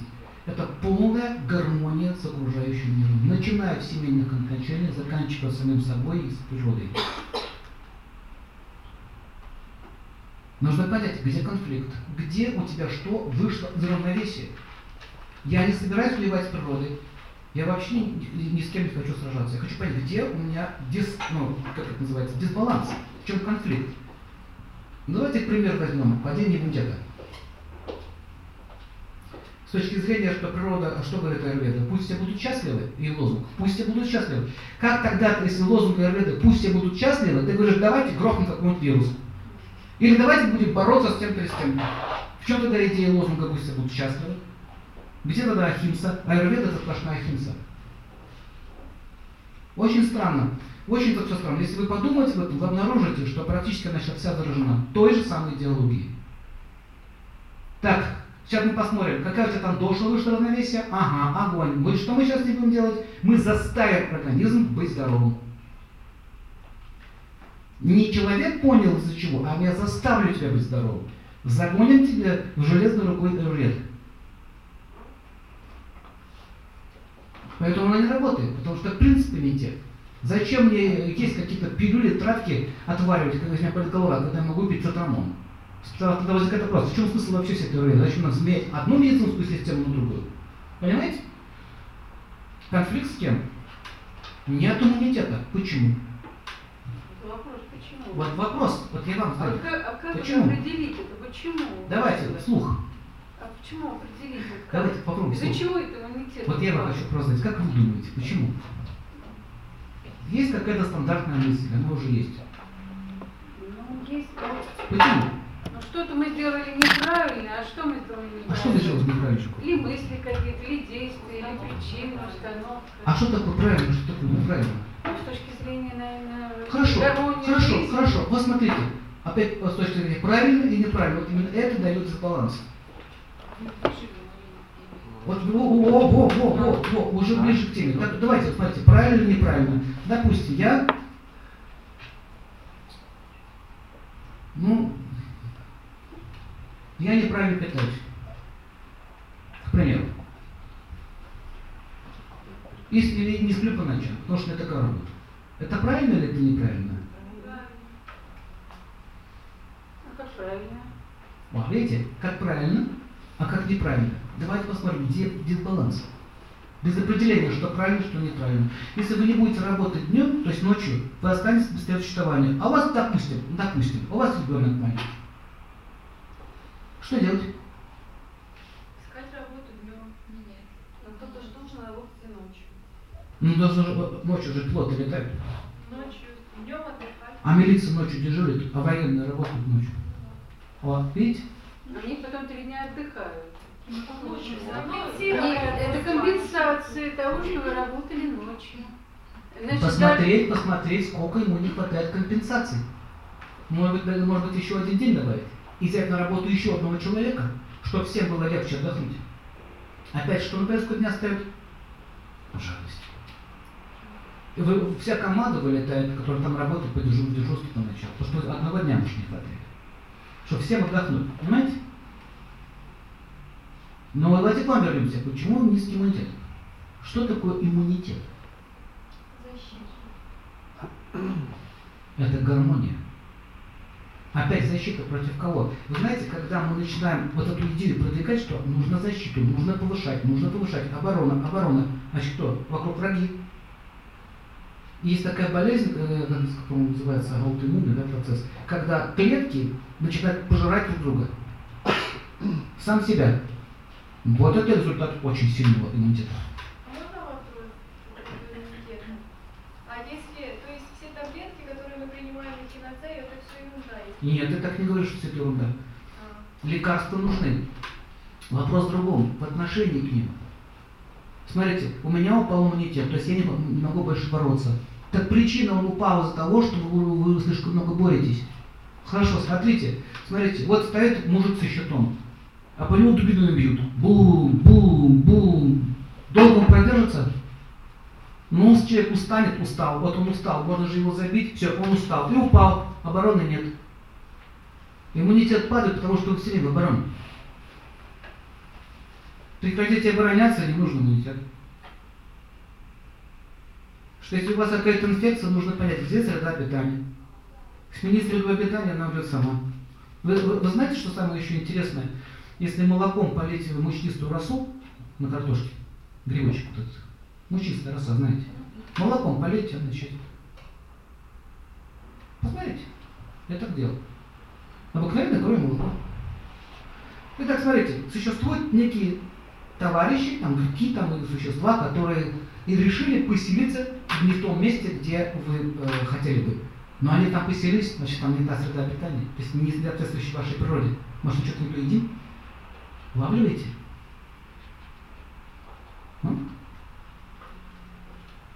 Что является противоположностью зла? Любовь. Какой продукт является носителем любви? Молоко. Кстати, паразиты очень любят молоко. Они умирают, они убегают. Им плохо. Но это не наше обитание. Понимаете идею?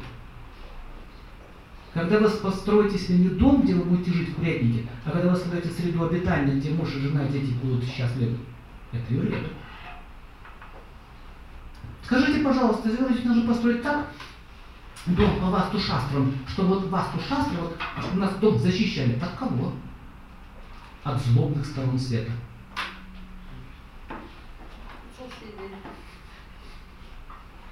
Нету злобных сторон света. Понимаете? Не надо ничего защищать. Вы останавливаетесь в такой позиции, чтобы вот эти потоки космические природы протекали гармонично с вами. На самом деле это вы поставили между потоками и мешаете им протекать. Так кто на кого напал? Понимаете, кто на кого напал? Вот ты кто напал на сторону света, неправильно поставил дом, мешаешь им протекать. Понимаете, да? Нет, я хочу быть в гармонии. Хорошо, маленький еще пример приведу. Вы знаете, что кроме обитателей этого мира, нас, людей, существуют еще жители эфира. В эфирном плане, там тоже жители. А вот представьте себе, ночью это какая энергия? Это энергия эфира. Мы спим, те живут. А что мы ночью делаем?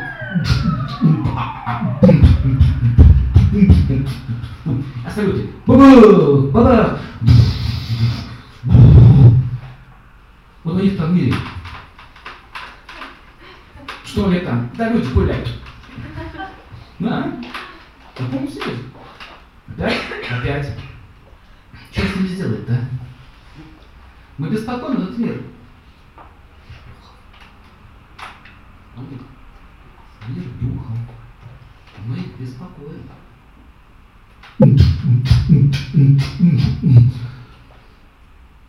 Вот у кого болела голова сильно?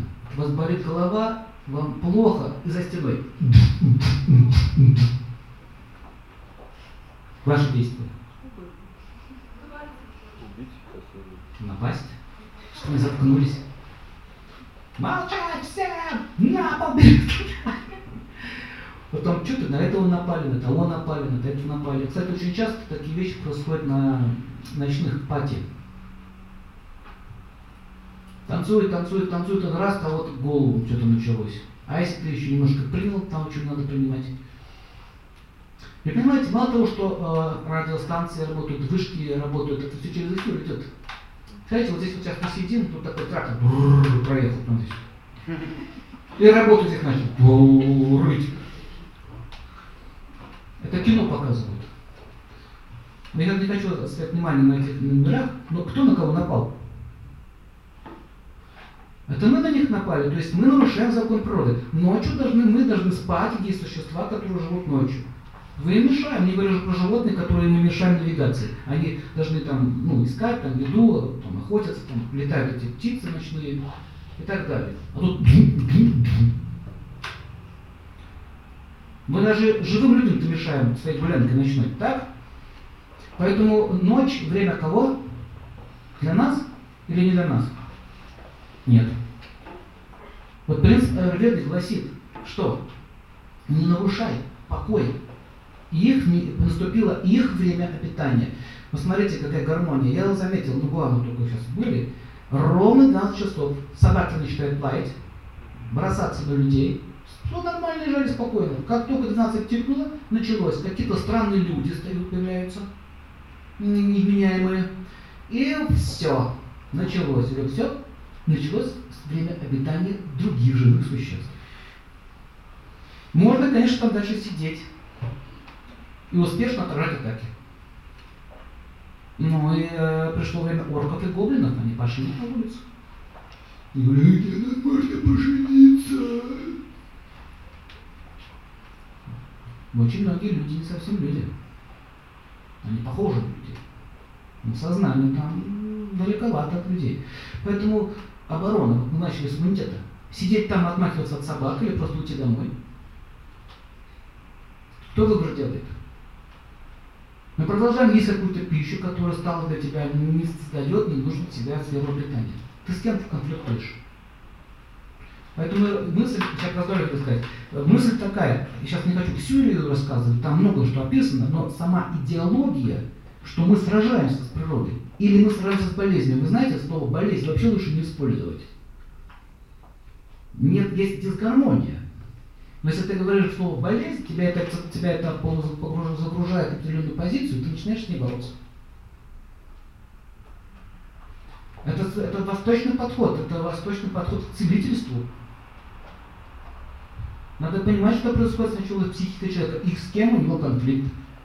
Может быть, у него конфликт с мужем. Она лечит сердце. Сердце что? Где находится сердце? Где? Чакра какая здесь? Вы когда любите, у вас вообще эмоции где рождаются? Там или вот там? Там тоже что-то рождается, немножко не то. Любовь вот здесь. Вот. Человек переживает, видите, у него грудь начинает ходить. То есть эта, эта чакра, она начинает наполняться эмоциями. Смотрите, что происходит. Сейчас я интересную картинку покажу.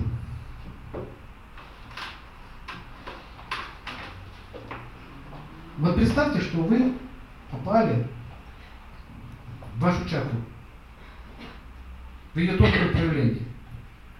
Это такое зеленое поле. И у вас впереди стоит дом. Не могу ходить, потому что камера. Поэтому прошу прощения. Правильно? Концерт отменяется. Но, но могу показать так. Хорошо.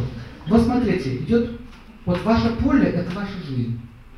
Впереди стоит дом. Кривой такой весь, такой весь. Грязный, такой перекошенный. И вы идете к этому дому, и вдруг наступили на колючку. Оп! Колючка. А вдруг здесь какая-то коряга. И вы идете, вот натыкаясь, у вас все в кактусах, в колючках и в корягах. И вы: ай, мне больно, ой, мне больно, ай, тут я наступил. Вот к чему я это говорю? Кактусы, колючки, коряги – это наши эмоции. В тонком плане, если бы вы попали туда, вы бы это увидели именно в такой форме. Вот такой. Это что? Ну ты напоролся, да, к себе? Ай, ненавижу, это мои обиды, это претензии, это мелочность, это то, это все. И ты, почему дом корявый? А я несчастна, моя семья не состоялась. Дом тут накренился. И куда бы человека не поселил, он говорит: не, ну, не, не, не, не, недовольный. Есть такой фильм, куда приводят мечты. И вот это про то. Абсолютно точно, что происходит потом. Вот чакры — это ваши обители. Есть разные обители. В данном случае сердечная чакра – это обитель чего? Ваших эмоций и чувств. И если они все усыпаны колючками. Поэтому есть такие практики, юридические в данном случае практики, когда вы олицетворяете что-то. Ну, берете поле сам настоящий, вы или медитации вы это делаете, медитации нужно научиться это еще делать, нужно войти в это трансовое состояние и войти в эту сферу. Это сложно, есть тантрический способ действия. Берете поле. Вот эта колючка означает твоя эмоция. Вот эта колючка, вот эта эмоция. И ты идешь, это все выкорчевываешь. Выкорчевываешь. Еще с определенными мантрами. Вот мантра — это что? Это плуг, который вспахивает там все. Потом нужно что? Вы собрали все эти колючки, обиды, эти все эмоции. Их нужно что? Сжечь. Есть специальные техники юридические, как это делать. Вы чем занимаетесь? Что, больше идет ночью? Сесть с этими глазами, спать что ли? Убрали. Дальше что сделали? Нужно где-то посадить там сад. Хорошую травку. И вдруг вы подошли к дому, вы сделали сад, вы подошли к дому. У вас есть там озеро, лотосы посадили. Лотосы — это что? Милосердие, красота, любовь, да? Все, начали сажать. Вы начинаете благоухать. И вдруг у дома вы обнаружили ямы.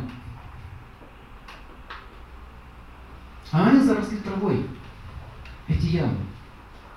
Ямы – это оскорбления и обиды, которым вы причинили другим. Когда стреляет пушка, что возникает? Взрыв, воронка. Бу-бу, бу-бу, бу-бу, бу-бу. И они вроде заросли, и кажется, было так давно. Мне это вообще никак не касается. Но когда возле твоего дома остались ямы, то кто бы не заботится? Крысы и змеи.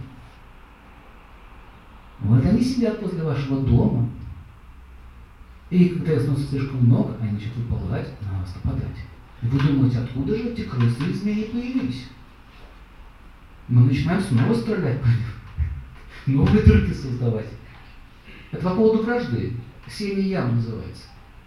В медитации вы можете закрыть эти ямы. Их нужно заровнять.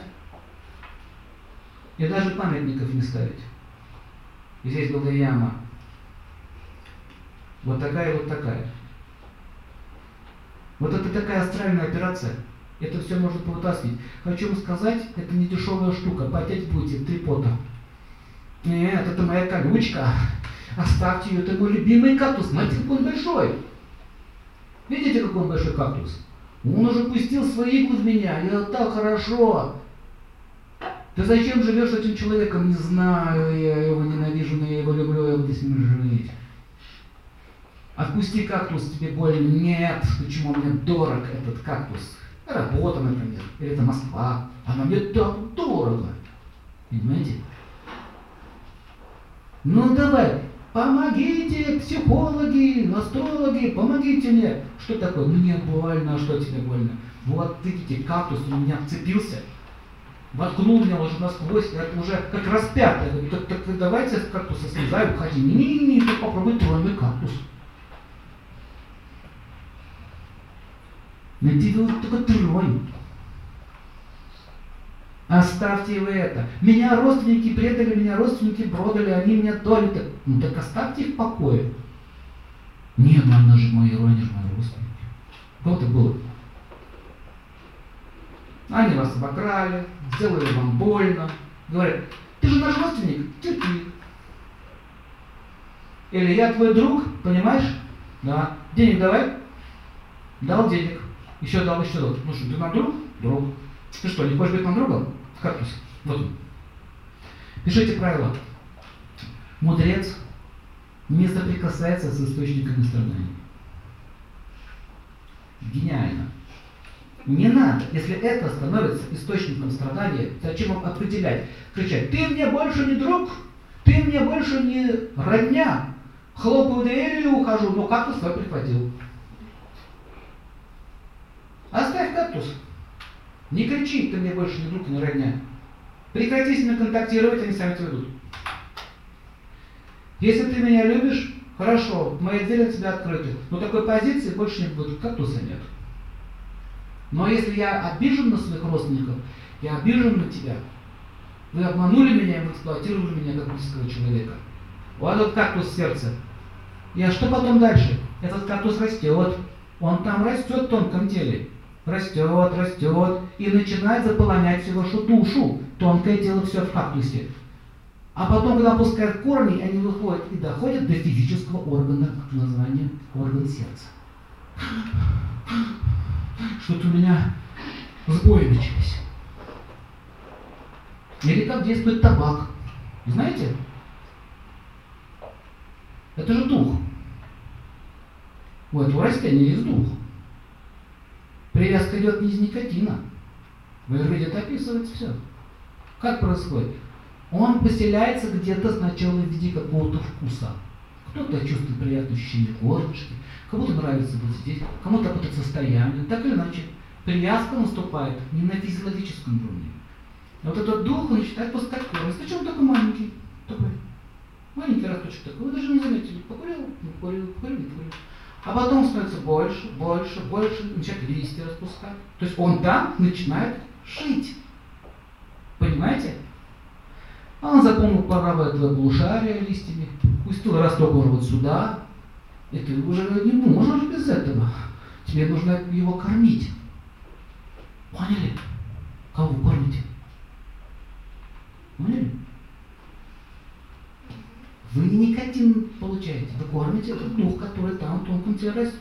Если вы посмотрите внутри, увидите там такое, вот растет поля этого табака. Вы как опытный этот садовник, периодически поливаете, чтобы не росли все больше и больше. Заметьте, чем больше куришь, тем больше требуется, он же растет. Он же растет на тонком плане, так и происходит. И когда он совсем пророс, он начинает влиять на грубое тело. Он начинает уже захватывать клетки. Физические клетки. Вот вам рак и все остальное. Механизм, понимаете? Есть более сильные травы, сильным духом, которые могут чувствовать. Например, как кокаиновое дерево с одного маха раз попал. О, хорошо. Вот индейцы в прошлом, они знали, как его пользоваться и знали, как от него избавиться. Они откупали душу от этого духа. Но это, это методы уже такие. Поняли? не принятые официальной наукой. Но тем не менее, пока еще никто не смог это сделать. Шаманство. Ну да. Договор с тем, кто тебя оккупировал. Мы сейчас вернемся к иммунитету. Конфликт. Видите? Значит, причина того, что упал иммунитет, это постоянная борьба. Принцип противоположности, правило. Если ты сильно борешься, то будет сопротивление. Происходит истощение. Так работает лампочка. Вольфрамовая нить натянута. По ней подается ток. И эта нить очень сильно нагревается от чего? От сильного сопротивления. Поняли? Это маленький пример. Поэтому, если говорить про лекарства, я не против лекарств. Если говорить про лекарства, то мы смотрим, что вот это лекарство увеличивает вот это. Вот это лекарство дает там тонус там, почкам, это дает тонус там, тому, это тому. А давайте по-другому зайдем. Валериан. Оно успокаивает вас. Не будет духоборьбы. А эхиноцея и все остальное заставляет организм снова бороться. То есть причина усиливается. Понимаете? Секрет этого всего. Трава, ну какая? Вы человек нужно ввести в состояние покоя и медитации. Когда человек заболел, он лег спать, утром проснулся, выбрала температура прошла. Что произошло? Почему утром выздоровел? Он успокоился. Он прекратил бегать туда-сюда, носиться. Поэтому у кого падает иммунитет, нужно сесть спокойно. Просто сесть. И прекратить думать. Потому что очень много энергии уходит на бу-бу-бу. Поняли идею? Я, извините, я забыл там идею объяснил, как заход к той или иной так называемой болезни. Повышенное давление, конфликт с кем? Как повышенное давление, с кем конфликт? И знаете, в чем мысль? Сегодня лекция не про йогу, а про конфликты. То есть нужно понять, с чем конфликтуешь. Давайте, у человека повышенное давление. С чем? Ну, с чем?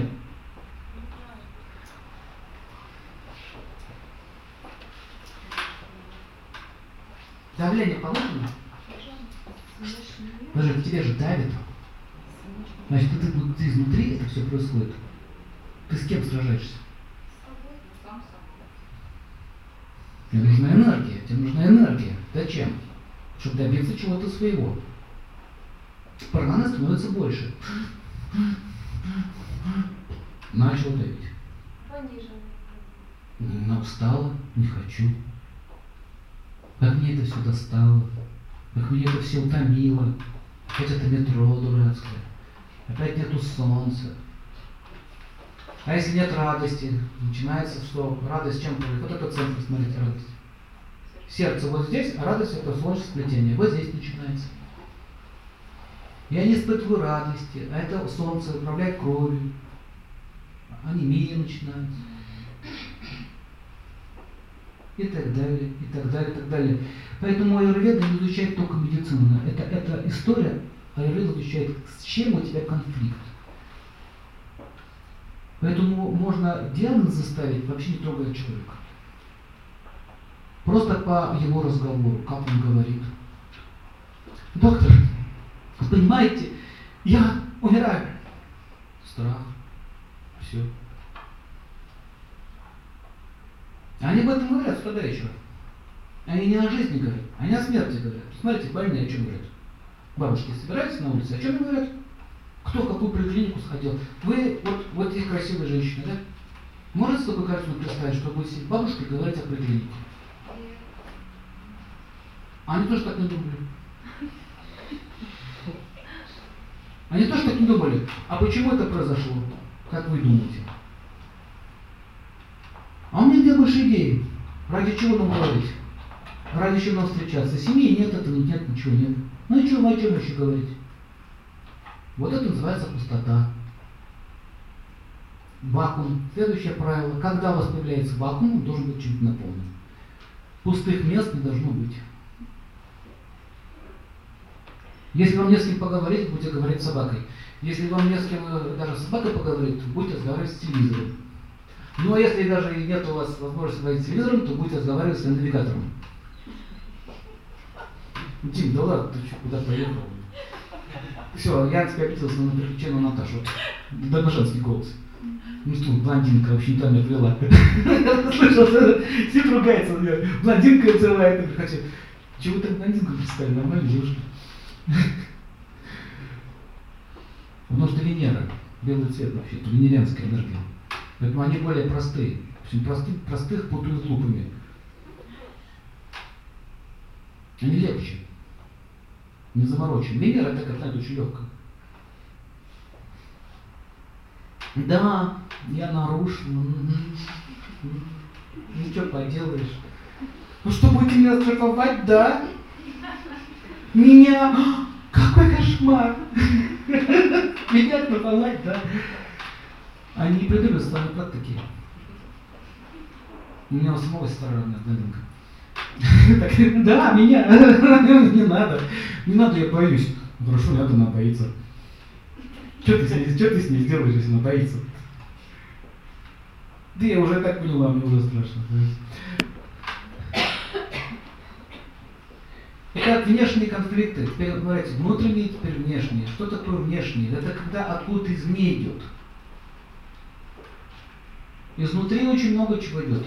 Значит, давайте так, подведем итог. Конфликт изнутри – это с самим собой. Вот ты, когда конфликтуешь с самим собой, вытекают психозы, различные формы неврастении, других заболеваний, психики. Психика – это заболевание тонких, тонкого тела. И они лежат, вот, видите, вот этих вот коря, коря, корячек, вот этих вот, колючек вот этих лежат. Поэтому психотерапия не лечится медикаментозно. Психика не лечится медикаментами. Оно лечится с помощью клинических технологий. А вот тело уже лечится с помощью лекарств. Потому что когда ты там психовал или загонялся очень долго, с утра до вечера, сидел, и у тебя помнили, знаете, меня не любят, не любят. Поднимите руку, у кого был такой вечерний звон, меня не любят. А сколько этот звон шел? Бом-бом. У кого-то долго. Меня никто не любит, никто меня не поймет. Сиротка, я сиротка, никто меня не любит. Нет! Ну что, мужчины, думаете, вы, у вас такие песни? Есть. Конечно.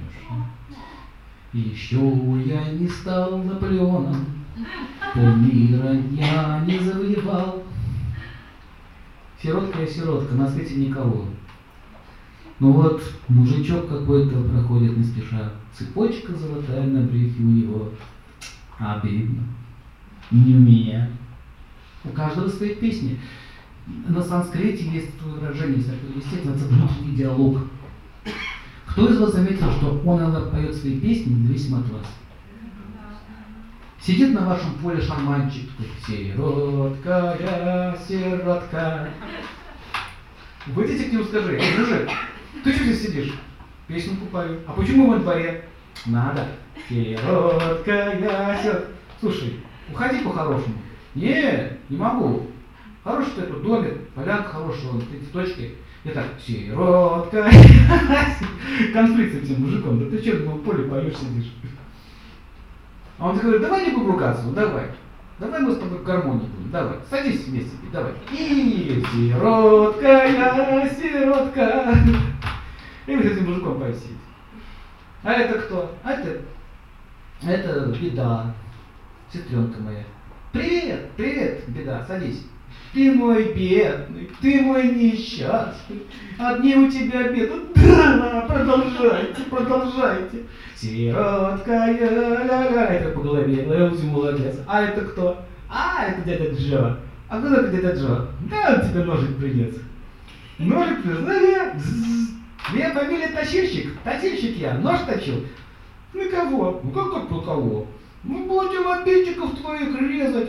Садись, садись, и сиротка, троем уже поют. Это точно. Ш-ш-ш. Внешне, смотри, проявляется лицо такое. Если раньше вот так сидел, шарманку слушал, теперь вот так. А он уже воин. Джанджа, отомщил. И вдруг приходит кто? Еще одна подружка. Какая подружка? Батата банда, понимаете? Кто может приходить? Подозрение, подозрение. Подсиди и подозревай, подозревай. Сильней, сильней, сильней. Видишь? Кого? Вон того. А тот сидит в шляпе. Видишь? Он. Соседник в доме. Зависть, зависть. Сидит. И что? А Джон говорю, бери нож, накажи его. Эй, я боюсь. Ничего, ты скоро поймешь. Завидуй. Вы видите, как и держание духом. Вы знаете, что так оно и есть. Туда ребята приходят на вашу полянку. Начинают песенки петь. С чего надо начать? Грохнув шарманку, так начал. Потому что да, с него все началось, да, эта тема такая. Он начал петь, к вам пришли ребята по очереди. А я подозреваю, тут столик, что тут столик, туда мой столик. Вот так нормальный человек может сойти с ума. Вот это называется манаса-мада на санскрите. Манас — это ум, мада — это безумие. Контроль что означает? Какая пластинка у вас играет? Кто у вас во дворе и почему этот мужик шарманкой там делает? Понимаете идею? Поэтому периодически садитесь в медитацию. Что такое медитация?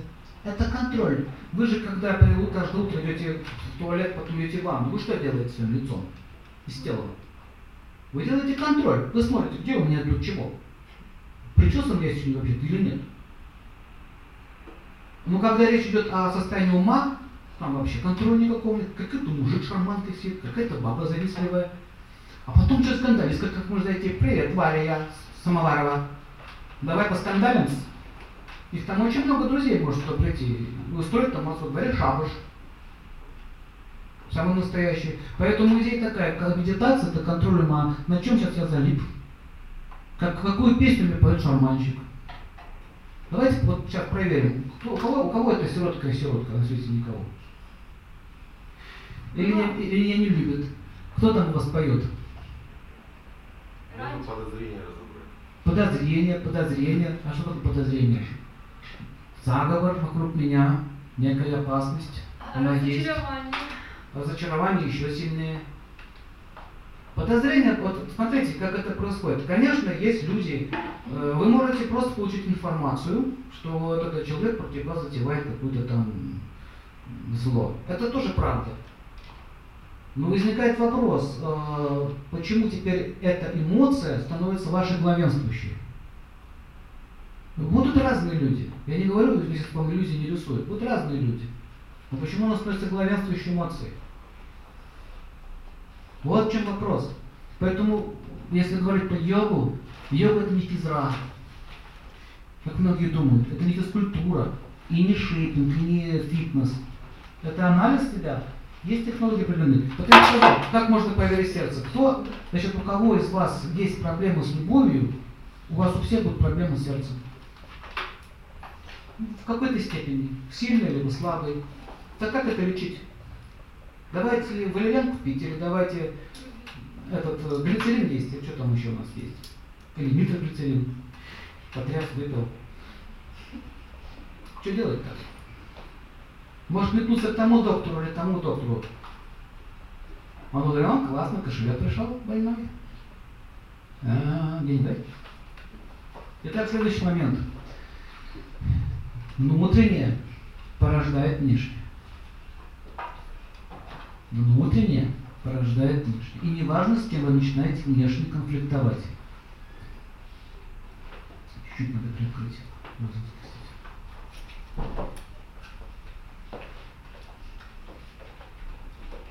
Давайте, допустим, меня никто не любит. Шарманчика не прогнали, он у нас остался. Песни поет, мы с ним подружились. Потом к вам реально приходит человек, который предлагает вам любовь. Реальную. Без подозрений. Ваши действия? Помедитировать. Раньше обманывали, сейчас все обманывают. Ну действия какие идут? Нет, не надо. Нет, не хочу. А потом говорит астрологу: слушайте, когда я замуж выйду? Вот у тебя трое было. Для меня это все не те. А кто те? Следующие какие будут действия? Я буду сидеть дома. Потому что шарманчик мне еще такую песенку спел. Ты не красивая, ты просто чебурашка. И звать тебя никак. Если все увидят, какие у меня уши, то они будут насмеяться. Поэтому что я буду делать? Я буду сидеть дома. И я не буду ничего делать. И даже если мне подружки вытащили насильно, насильно притащили на носилках, положили, сиди знакомься, пять парней, то она, она ушами закроет свое лицо и накроется шляпой. Скажет: нет, в угол я сяду и там буду сидеть, потому что я же мышь никакущая. Все женщины, которые оставляют мужчин, они говорят: он поменял меня на мышь никакущую. Но не все мыши. А можно вопрос? А если эти шарманщики это реальные люди? Друзья? А какая разница? Внутренний шарманщик, внешний шарманщик. Без разницы, он все вам петь. Я тебе ее спою, поснем. То есть не слушать никого? Можно слушать, можно не слушать. А где вы? Где ваш выбор? Понимаете, вы приняли решение. Я хочу слушать эту шарманку. Какая некрасивая, какая мышь никакущая. Хорошо. Соответствующая мышь должна выглядеть как мышь. Чтобы хвостик лысый был, да, так все как положено. Подзванивать слегка. Мышь, она же такая. Никакущая. Понимаете, вы создаете образ, образ в тонком плане. Вы в эфирном пространстве создаете образ. Тело начинает меняться. Внешне начинает меняться. Понимаете идею? Поэтому вот такие песни, они приводят к чему? Но когда она начинает видеть, что я в гасаль на глазах, вот, точно, шарманщик, я же тебе говорил, я же тебе реальную песню пою. Ум доводит.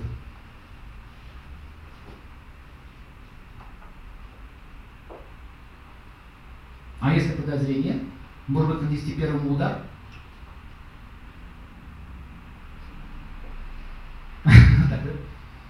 А если он меня нападет? А если я нападу? А если он будет напасть так, чтобы он успел напасть? Подозрение на чем основывается? На страхе. Некая угроза существует.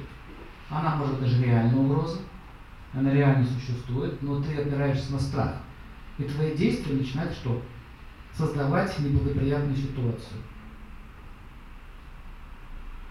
Так как же выйти, вот если есть враг, который реально угрожает?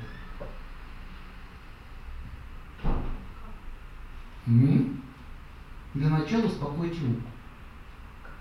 Потому что вы его расцениваете как враг. А вы давайте поймем, какой у него интерес. Вы же не интересуетесь его интересом. Давайте простой пример возьмем. Вот смотрите, бытовой пример. Одна женщина развелась со своим мужем, тот ушел другой, и там они делили имущество. То есть ей нужен был мужчина, но она не хотела давать какое-то имущество вместе с этим мужчиной. Ну, банальная сцена, да? И они с этим мужчиной ругались, сражались между собой. В чем было решение этой загадки, этого ребуса? Зачем сражаться между собой? Ему нужна эта женщина, тебе нужны его деньги. Договорись с этой женщиной. Сделай бартер. Сама отдаст. Да? Нет, ты хочешь что? И того, и другого. Но ты одно из этого уже потерял. Тебе нужно выбрать, потому что чтобы у нее тоже был какой-то выбор, понимаете? Они обе хотят получить и то, и другое. Вы понимаете, что лечит? И мужчину, и состояние. Две. Та считает, что это я законная жена, а та считает, что я законная любовница. Он же меня, он же меня выбрал. А та считает, что та напала на меня и похитила мое состояние. Из-за этого у них наступает конфликт. А люди довольно-таки богатые и состоятельные, там конфликты обычно кончаются очень плачевно. Это вам не пятиэтажную, там, не пятиэтажки хрущевку разменять. Когда речь идет о состоянии, понимаете? Выше состояние, сильнее драка. Так что делать? ваше решение. Интерес надо понять. Дорогая моя, смотри, ты хочешь кого? Этого мужчину или это состояние? То и другое. Так не пойдет. Предлагаю мир, забираю этого мужчину, мне половина этого состояния. А вторая половина остается не тебе, а моему мужу.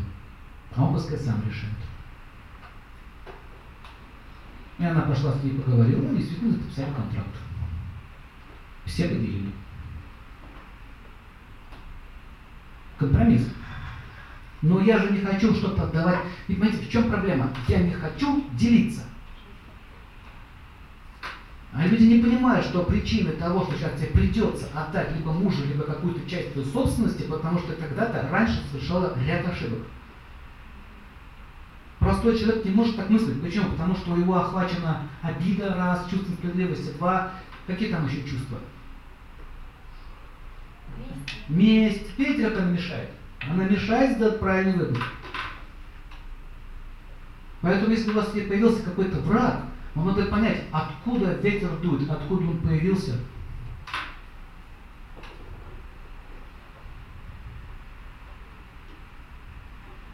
Но мысль обычно такая, как его прибить? И он точно так же думает, как вы. Все считают, что я буду умнее моего врага. Каждый так думает. Но врагов нет. Была создана ситуация. Понимаете?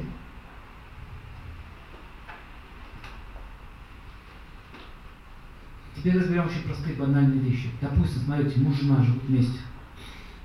Кто запускает внешний конфликт?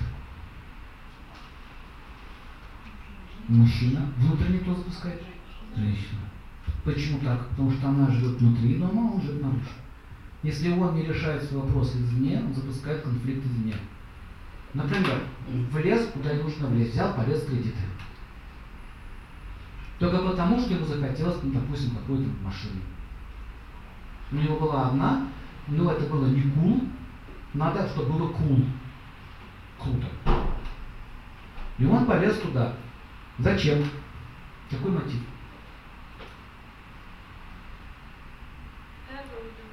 Ты сейчас что-то защищал? Свою семью, своих близких или свой эго? Эго. Поэтому ты пошел туда и взял эти деньги. Либо ты банки взял, либо еще что-то взял. Дальше ты не можешь отдать. Значит, наступает ситуация. Реально таких случаев очень много людей обращается. Он в бегах, говорит, лучше бы вот у банка бы взял. Ну, так, да? Он в бегах. Я под прицелом, я боюсь, что сейчас либо ребенка, либо кого-то еще возьмут заложницу. Уже будут заложники. Что я делать? Договариваться. С кем? С теми, от кого. Никакой договариваться.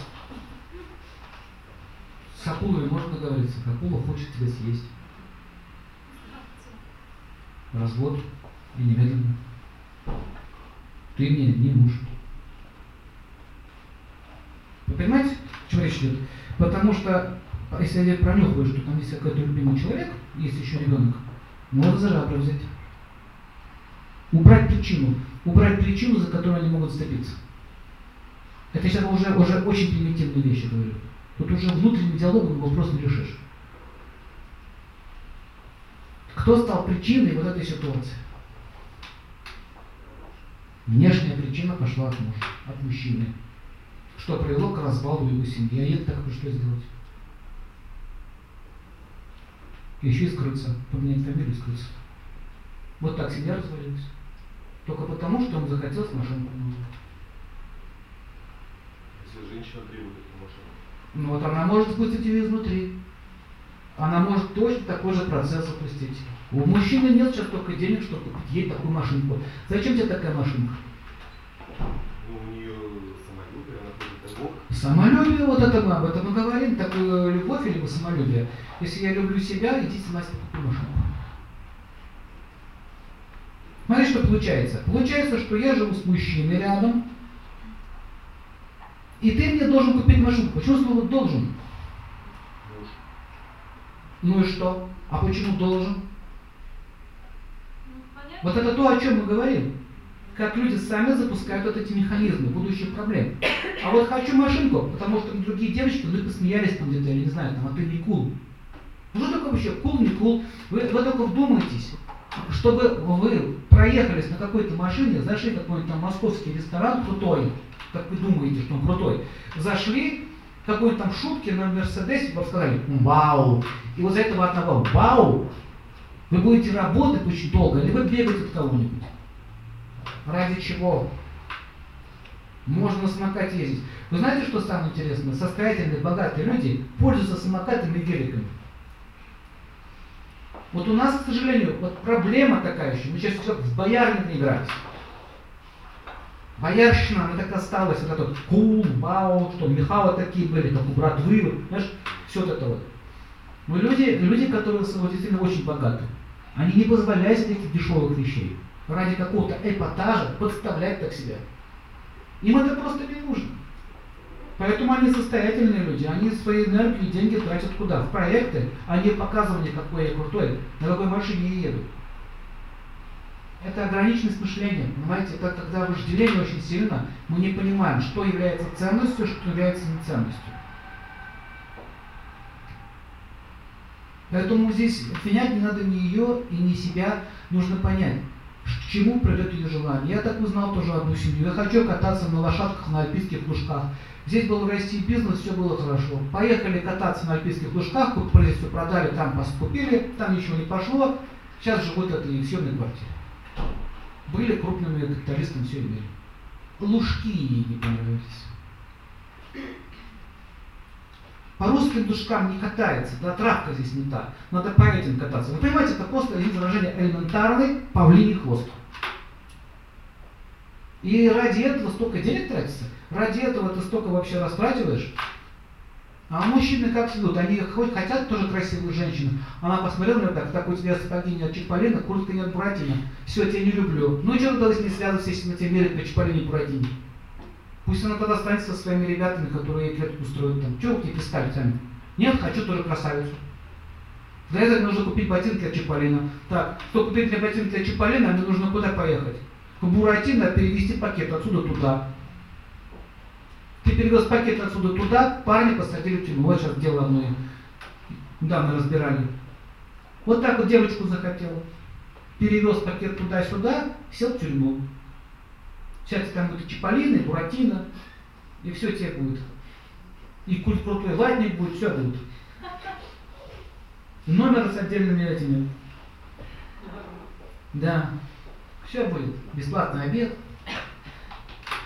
Вы понимаете, о чем речь идет? Только потому, что мне хотелось вот такую или вот такую. А, а почему они на это идут, эти люди? Потому что они чувствуют себя ущербными, понимаете? Внутренняя причина. Я ущербный, потому что я вот не такой, как у него. Он может тебе позволить столько денег иметь, а я нет. В чем причина? Зависть. Мудрецы вообще в шкурах ходили. Или в одной тряпке. Пришел к царю и говорит, ну что, царь, ты еще живой? Да? А, ты еще живой? Ну, лучше знай, там у тебя проблемы уже начались. Он уже видит, царь не видит. Какие проблемы? Ну, как такие проблемы? Вот такие, вот такие, вот такие. А-а-а. Величество неменяемое. Да. Поэтому чем больше богатств, тем больше ответственности. Но это факт. Мы хотим много денег, мы хотим роскошно жить, но мы не, не можем управлять этими процессами. Я знаю многих людей. Заработал пять миллионов долларов, вообще не такие большие деньги для бизнеса, для крупного. Не такие большие. Он сошел с ума. Реально сошел с ума человек.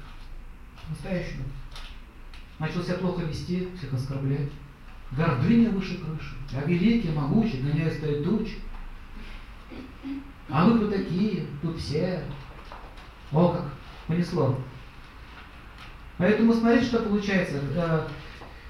Сейчас можно, вот, я вот эти, эти семинары, точнее эти лекции, хотел просто дать толчок к пониманию, что на что нужно опираться, друзья, что не нужно опираться. Я не проповедую нищету. Нищета – это другая крайность. Когда человек нищий, он тоже не может ни о чем думать. Это тоже дисбаланс. Либо ты блага, ты больше прекращаешь о чем-то вообще-либо думать, окружающих, близких и так далее. Либо ты очень нищий, ты тоже ни о чем не думаешь, а только о себе. А где баланс между богатством и раз разумом? Поэтому нигде не говорится в этом тексте, стань нищим, это есть истина. И все должны быть монахами стать. Нет. Женщина должна войти в баланс своей женской природы, мужской своей мужской природы. Все входят в баланс. Вот, к сожалению, сейчас таких школ нет, где обучают этому с детства. Понимаете, как это опасно? И теперь возникает вопрос, скажите, это защитит вам вашу жизнь? Вот и защита. А то, что ты обложишься связями, это хорошо, но защита тебе не даст. Настоящая защита – это не прикасаться с источниками страданий.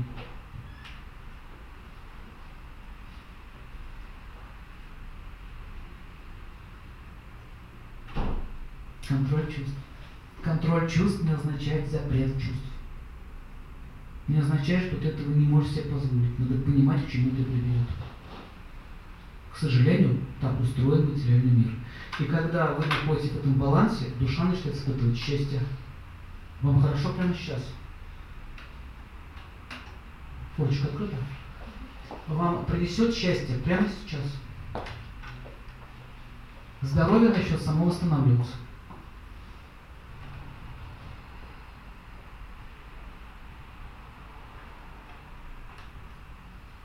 Давайте какие-то примеры, задавайте вопросы.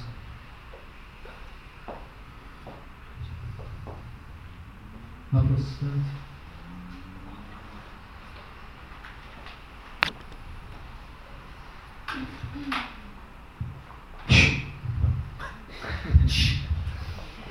Чи-чи-чи.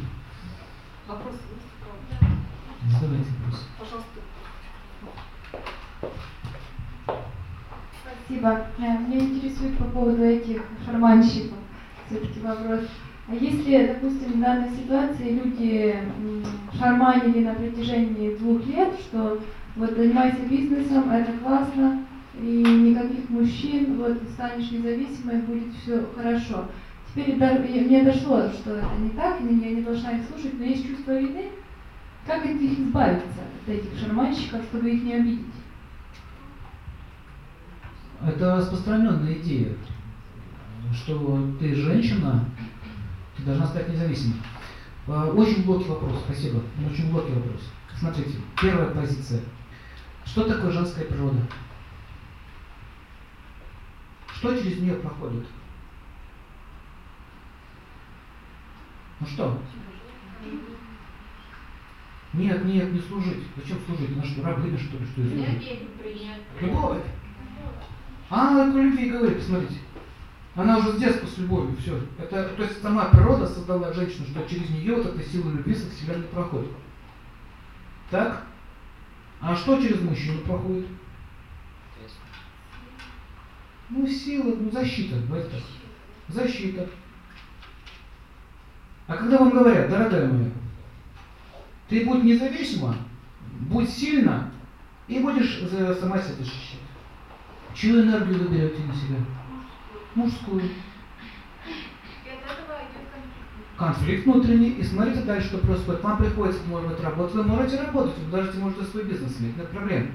Вопрос внутреннего настроя. Вам, вам установку поставили, что мужчина вам не нужен. Что ты сама на всем добьешься. Ну хорошо, ты добилась сама всего, мне сорок пять лет, с чем вы останетесь? Ни с чем. Ни с чем, потому что для женщины счастье не в том, что она денег заработала, а в том, что она имеет семью. А вот для мужчин это более важнее положение построить, потому что женщина может всегда все найти.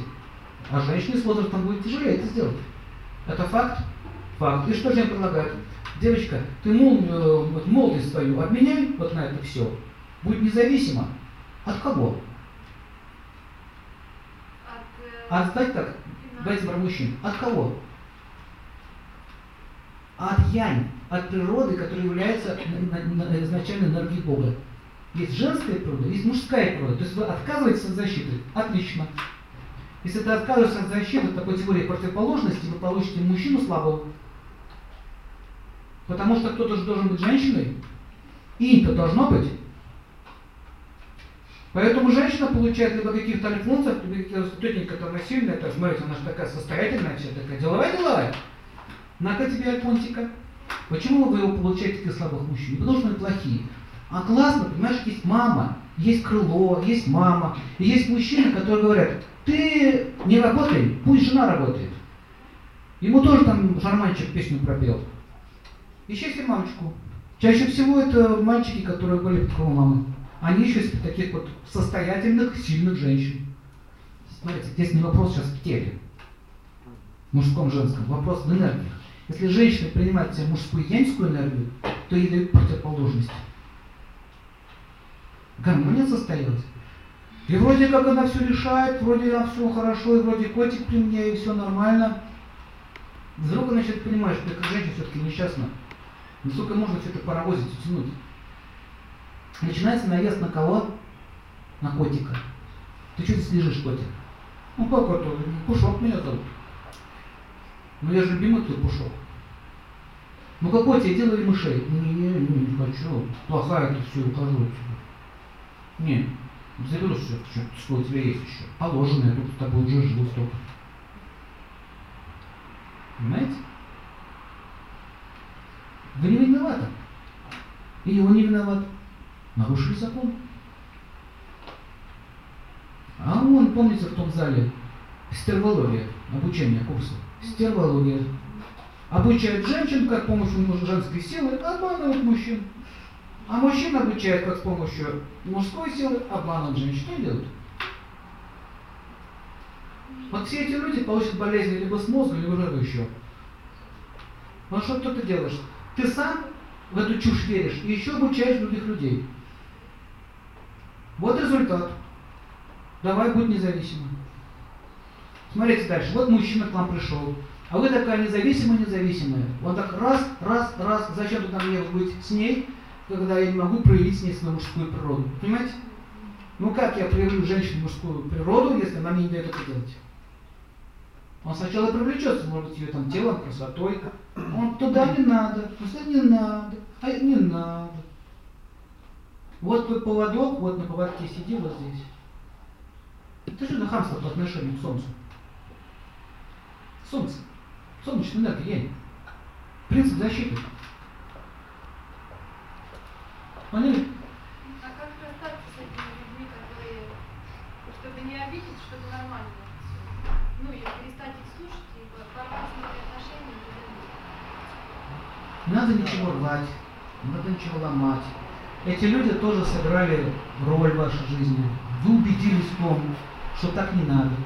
Значит, они тоже ваши учителя. Чтобы познать, что такое свет, нужно пройти тьму. Как вот женщине можно объяснить, вот особенно современным, это объяснить, что вы не можете вот так вот жить, ставить правила, которые вы сами себе выдумываете. Слушай, парень, знаешь, ты рот закрой, мы все знаем, как нам жить.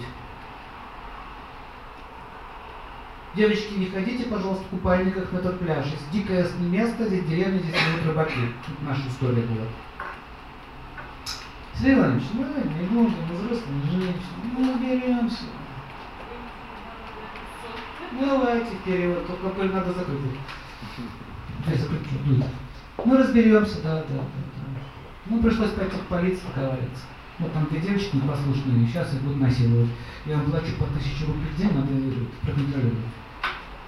Все, уже известно, что сейчас будут насиловать. Им, им еще это неизвестно, нам это уже известно. Так и так и произошло. Вопрос, почему это с ней произошло?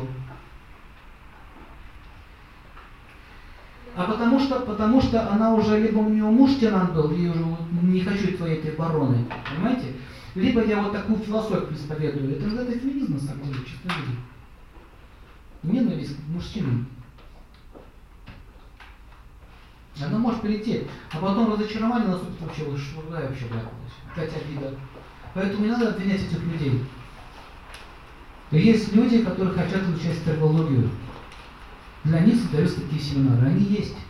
Если бы их не было, никто бы таких семинаров не делал.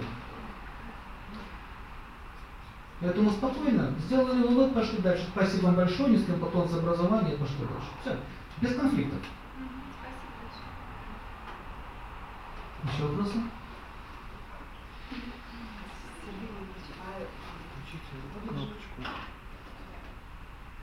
Кнопочку. А, Сергей Владимирович, а, например, такой пример, что а, в одной квартире живут два арендатора. И один из них чувствует себя как хозяин, ну, причем необоснованно. И как вот спокойно реагировать, а, ну, научиться что, на это? То есть два человека сняли квартиру, и один из них там э, считает, что он ишвардан. Все говорят по-русски шишку зовет. Да? Ишвара. Тыкает носом. Мужчина, женщина?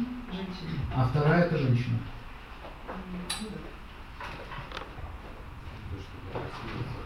А, но квартиры обоих не...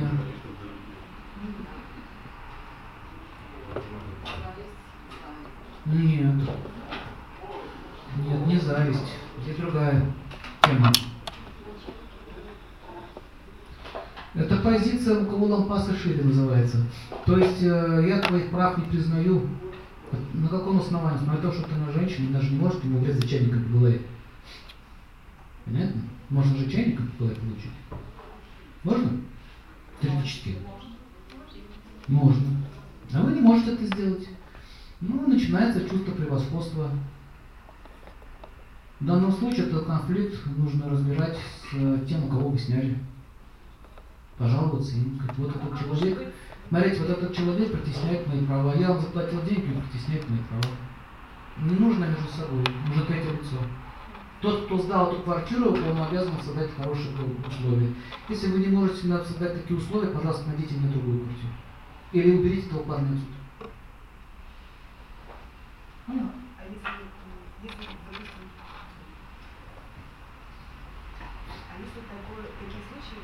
Можно его включить и не включать.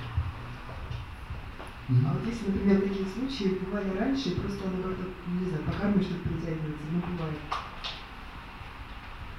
И они повторяются. Карма? С кармой это тоже имеет отношение. Но даже конфликт с противоположным полом. Нет, там были две женщины. А? Две, две женщины. Две женщины конфликтуют. Тоже на квартире. Вообще, вы знаете, изначальная проблема, если еще глубже копнуть, ну, понятно, что это связано с несовершенством этой личности и элементарным непризнанием прав человека, но если еще глубже проблема, вы где-нибудь в природе видели коммунальный организм?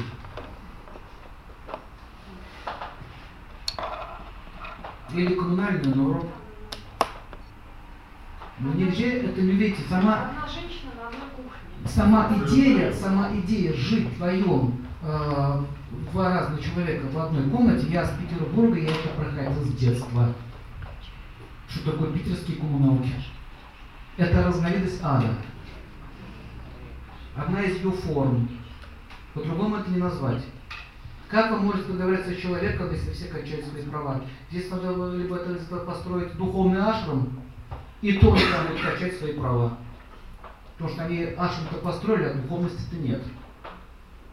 И второй вариант э, в этом случае, вы сэкономили деньги. На чем ставка пошла? Давайте про карму. Нам на что пошла ставка? Что мне нужно жилье. А почему у вас нет жилья? Давайте в общем, как же брать. Почему у человека нет жилья?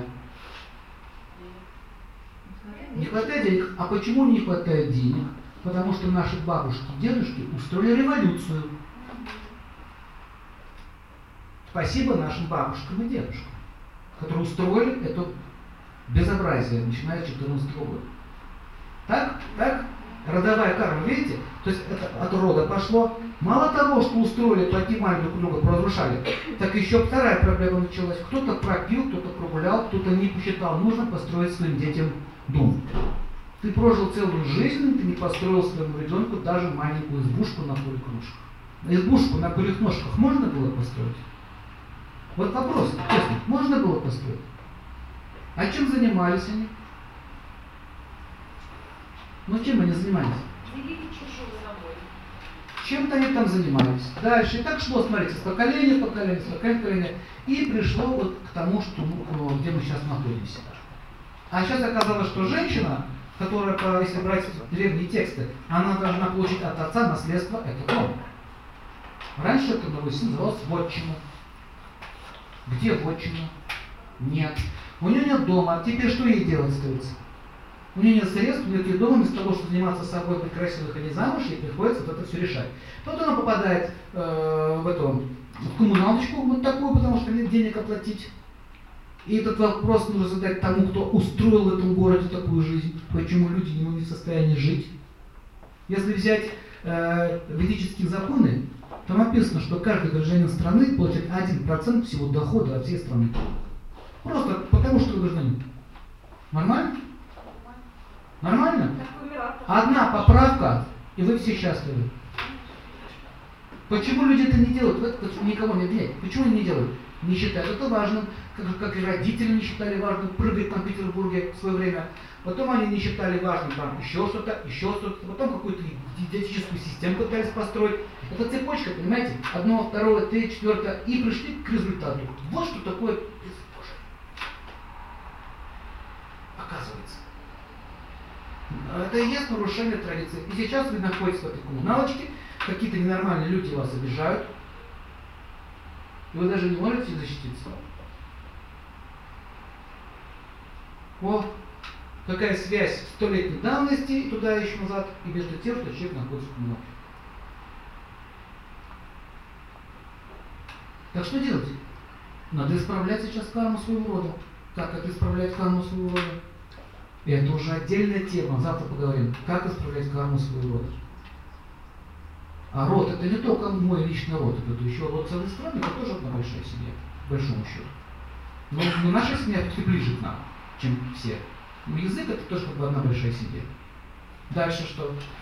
Что происходит? Почему нет защиты сейчас? Не о том, где мне сейчас новую квартиру снять и влезть еще больше в долги, а почему у меня сейчас нет защиты? Так, где отец? Давайте так, без имени, да? То есть, отец есть у этой женщины? Да. Так почему он не может ей устроить ее? Потому что у него есть другая женщина. Он ее любит, но нет привязанности. Вот, пожалуйста.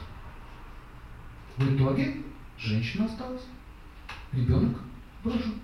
И какой-то невменяемый человек не дает им даже на кухне быть и вести себя там, как положено в том месте. Цепочку видите?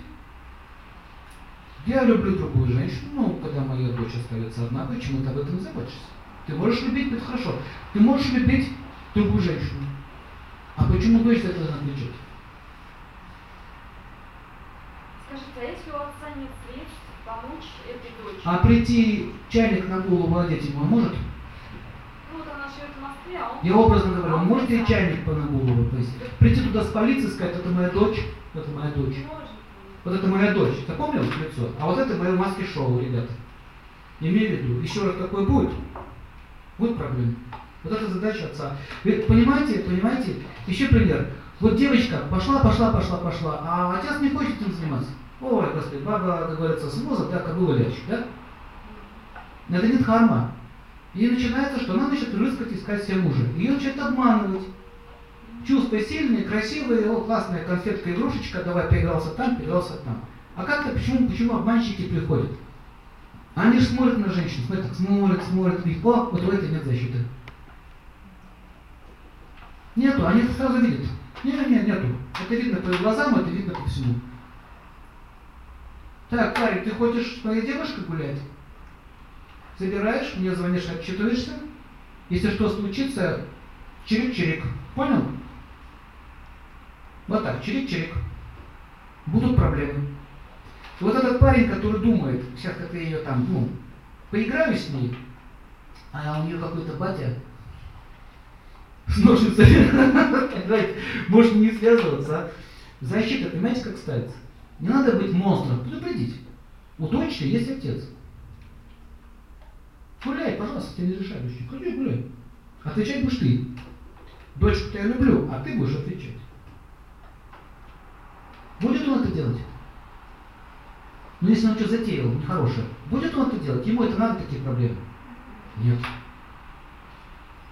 Я не говорю про насилие, говорю, есть другие методы, есть силовые структуры, так далее, есть методы законные.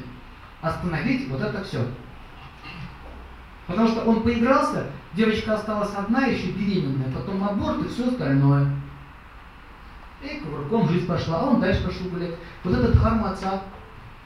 Вот мы теперь копнули, почему оказались в таком положении, почему этот парень так себя ведет. А это была одна восьмилетних защит. Ну вы его подружка, да. Нет. Ну а что делать женщине в такой ситуации? Вот нет у нее заботливого отца. Нет заботливого отца. Нет у нее старшего брата, чеченца.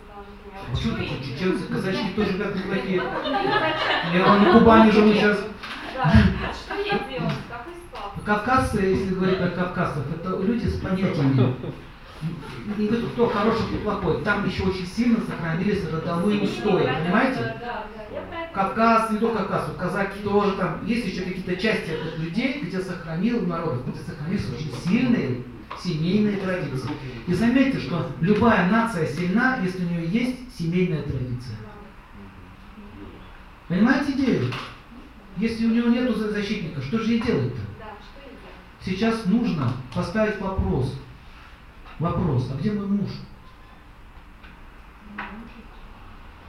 Вот такой вопрос поставить. А вместо того, чтобы решать этот вопрос, нам приходится работать, еще чем-то там заниматься.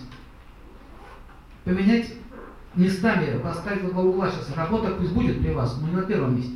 В первом месте муж. С таким стереотипом она не выберет э, себе нормального мужа. Это тоже понятно. Нормально, здесь, нормально. Понимаете, вопрос стереотипа, не стереотипа, вопрос, каким тебе убеждения. Да.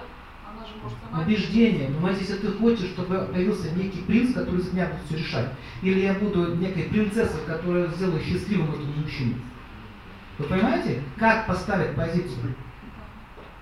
Если я хочу дать любовь этому мужчине, придет мужчина, который будет защищать. Если я хочу забрать у него что-то, придет такой, который будет ее угнетать. То же самое мужчина, если он хочет женщину для каких-то других целей, только не то, чтобы ее ну, защищать, он получит другие проблемы. Вот смотрите, я бы сказал, любой, любой вопрос вы можете решить, если вы разберетесь в этом понимании. И не. Или она же шивалингум. Одна и та же идея. Где нарушен баланс? Люди, вопрос. В западных школах Кумани есть такой... В западных школах Кумани есть такой тезис по браку, что если, допустим, мужчина-воин, кшатрий, женится на женщине более низкой касты, шудра или первашник будет сборочный, то у него будет все течение всю жизнь, что его как бы подтягивает саму энергию, что на него порчено ведет, все время разбитка, несчастная, а для нее все нормально, она как бы по жизни повышается. И такой брак бесперспективен, потому что ну, как бы рано или поздно он не выдержит, сломается, уйдет. Ну, пускай будет там, он вообще так говорится, наш угра. То есть э, идея в том, что более низкие частоты гасят более высокие, как вода гасит огонь. Я понял, Девин. Очень хороший вопрос, очень хороший. Очень хороший вопрос, но он поставлен, сама вот эта идеология поставлена на ненависти к другим классам. Конечно. Давайте, давайте разбираться, кто такие кшатрии, вайши, шудры. Если мы даже сейчас у нас русская публика, да, по-русски будем говорить, рабочий класс. На самом деле шудра — это мастера. Кто такой мастер? Это мастера, которые вот, вот, вот делают все своими руками. Мы нуждаемся в мастерах. Вы знаете, что мастеров-то и нет хороших. Стенки кривые, потолки рушатся, ничего не стоит. Машину нормально починить не могут. Мастер — это как кузнец, да, мастер, левша, да. Мастер, вот этот класс называется шудра. Это не означает, что он ниже или выше. Следующий класс — это торговое сословие, это живот общества, которое помогает нам перевозить предметы туда-сюда. Товар, товар. Шудра — ноги, вайши — живот, как тело. Получается бесконечная звезда. Руки — это кто? Кшатрии. Что они делают? Защищают, работают, руководят. Кшатрий — это не воин переводится. Кшатрий — это переводится как тот, кто видит поле деятельности. А голова — это кто? Брахманы. Поднимите руку, учителя есть в зале? учителя, врачи, юристы. Вот вы все браманы, если говорить по-русски, это интеллигенция. Программисты. То же самое, программисты, вот браманы сидят. Вот они. Я не программист. Вы понимаете, что ощущение браманов, то что такие такие священники? Нет, вот они.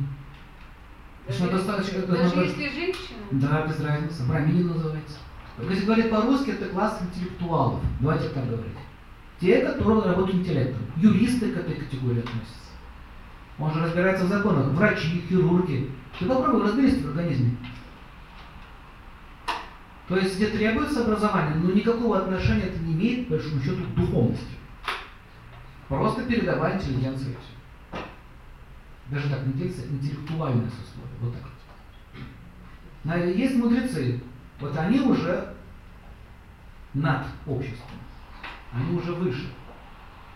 И слово «выше» и «ниже» ну не совсем верно. Ноги и голова. Что важно? Все важно. Они апеллируют, что частоты вибрации. Это очень циничный и, можно сказать, такой профашистский такой подход. У них частоты низкие, они ниже нас. Да, да. Понимаете? Я видел очень много хороших рабочих, хороших мастеров. Я лично дружу с одним таким. Он строитель. Великолепный человек, понимаете? Ничего у него не нормально, с частотами все хорошо. Вопрос не в том, кто выше, кто ниже. Просто общество Бог разделил нам в эти четыре части. Потому что если труд не будет разделен на эти четыре части, он как машина без колес. Не будет порядка в обществе. Вот что было в советские времена? Отрезали голову и оторвали руки. А еще живот спороли. Вот что произошло. Этот эксперимент показал, что такое бесклассовое общество. Поэтому здесь речь не говорит о том, что он выше, а он ниже. Смотрите, дхарма, кшатрия, это защищать бабу Нюру, которую у тебя каждый день в туалет моют. Первое, кого нужно сказать спасибо и отправить на Гоа отдыхать, бабу Нюру. За то, что она очень хорошо моет свои туалеты. Потому что она делает самую грязную работу. А самая грязная работа, она считается самой презренной. И я, будучи руководителем, уважаю тебя за то, что ты взяла на свой труд. Разница есть? Любой труд в почете – это вообще-то не ленинская фраза, это ведическая фраза. Если я выполняю свой труд, я защищаю вас от врагов, там еще от чего-то и так далее, а баба Нюра у меня убирает стол, почему я должен ее за это презирать? М? Почему водитель я должен так говорить, эй, ну-ка поехали. Трогай, параниша. Что за разговоры? Понимаете, вот, вот когда говорят про касты, ниже, выше, вот с этого момента, с этого момента и начинаются вот эти проблемы. Начинается в самом числе геноцид. А что у нас Ломоносов кем был? Вопрос, вопрос заключается не в том, кто выше, кто ниже. Вопрос функции. Поэтому если функция выполняется качественно и хорошо, все общества и все слои общества счастливы. Если я, будучи воин, почему тогда я должен оскорблять тех, кто себе автомат придумал? Чего ты с голыми руками сделаешь без ракет, без танков? Кто это все изобретался-то? Влад браманы. Намахаешься свои сабли без них. Но при этом ученых мы не уважаем. Вот ловые крысы, да? Какие ловые крысы? Вот они сидели, что у тебя пуля летела в точку. И булатную сталь разрабатывали, чтобы удалить это сам. Понимаете, без вот этих людей, а без этих вот классов невозможно. Мне однажды был такой случай, сказали, знаете, вот, вы такой умный, что такой бедный, мне сказали. Я говорю, что я только бедный, потому что вы глупы. Вы не в состоянии поддержать мозги, которые дают вам знания. Уже и так все ученые разбежались. И вы еще подражаете только, что такие бедные. Понимаете? Руки бьют голову, голова кусает руки, ноги бьют э, себе в живот, а животом бьет по, этому, по камням. То есть общество находится в истерике. Поэтому когда вот такое вот то, что вы сказали, что вот низшее, высшее, как только слово низшее, высшее, все, это уже начало. Они утверждают, что низшие сами виноваты, они не хотят развиваться. А йог, когда сидит на детей, очень мол, он энергию поднимает, разрывает какие-то более высокие чакры, от этого становятся высокочастоты, то бишь умный. И и принадлежит классу там дворян, правителей и так далее, начиная там масоны и так далее, mm-hmm. товарищи там. А типа Шубер это не нужно, он не скачет, он там пойдет, yeah. покопал яму, значит, поспал и опять на работу. А куда ты писать будешь без него? Нет, а не вот в чем вопрос. Если у тебя яму не выкопал, ты куда будешь писать, тебе туалет поставишь? А вы поймите, вот я вас понял, очень хорошая идея. Видите, что происходит? Узаконивание геноцида рабочего класса. В итоге пришел товарищ Ленин и сказал: ребята, вы не правы. Это, это та же самая философия, которая опять начинает повторяться. Они рабы, они должны вот там тащить, э, как бурлаки на волну. Но давайте вернемся опять. Бог создал четыре класса. Четыре колеса. Раз, два, три, четыре. Если все будут йогами или такими умными, кто будет самолеты водить? Кто будет мыть? Кто будет нам, официант, подносить еду? Смотрите, все умные, все йоги, все сидят. Все до одного. Но мы все с голодными. А кто будет пшеницу сажать? Или все такие, знаете, браманы, страна советов, все друг другу дают советы. А кто будет тогда работать? Или все цари, все, все дерутся между собой. Кто же главный, ты или я? Бардак будет полный. Поэтому это устройство, это не человек будем, это устройство заложено потом, если дает рождение человеку. Не потому, что он нищий, и он глуп, или глупый, а потому, что он, у него руки так заточены. Я реально, смотрите, когда я делал ремонт, я думал так легко, что берешь раз, раз, раз. Оказалось, не раз, раз, раз. Ого-го, оказалось, как тяжело. То, что ты делаешь неделю, он нужно сделать за один час. Зачем ему знать медицину, когда есть врач? Для этого есть врач. Он пришел к врачу, говорит, зачем ему знать медицину, там, меня болит там, я вылечил. А тот ему построил чего? Операционную. Гармония. Опять гармония.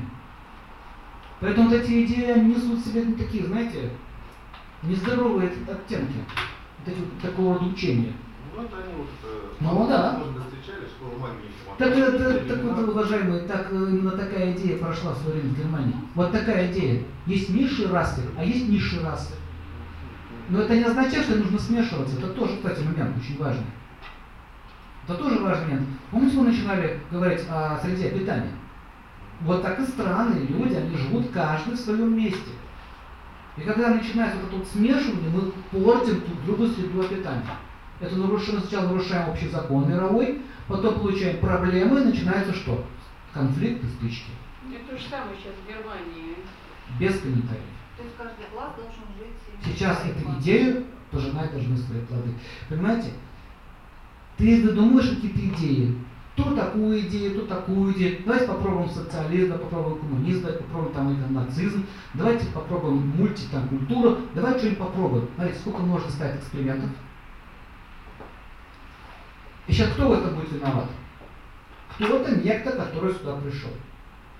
Видите конфликтную ситуацию? Вот то же самое с классами. Как только рабочие прекратили защищать, твоя задача, как руководителя, защитить его. Дать ему работу, дать ему жилье. Тебе что, сложно дать ему жилье? Сложно тебе дом построить для своей фабрики? Ну хорошо, ты открыл фабрику, ну построй дом. Скажите, это сложно? Не сложно, но жадность. Во. Вот в этом вся проблема. Даже не жадность, знаете, я не думаю, что это жадность. Безразличие. А почему человека безразличие? У него нет сострадания. Поэтому вот эта кастовая система настроится на других позициях. Каждый из них выполняет свою дхарму перед кем? Перед тем, кто ее поставил на эту должность. Берите выше. Спасибо за внимание. Три часа уже.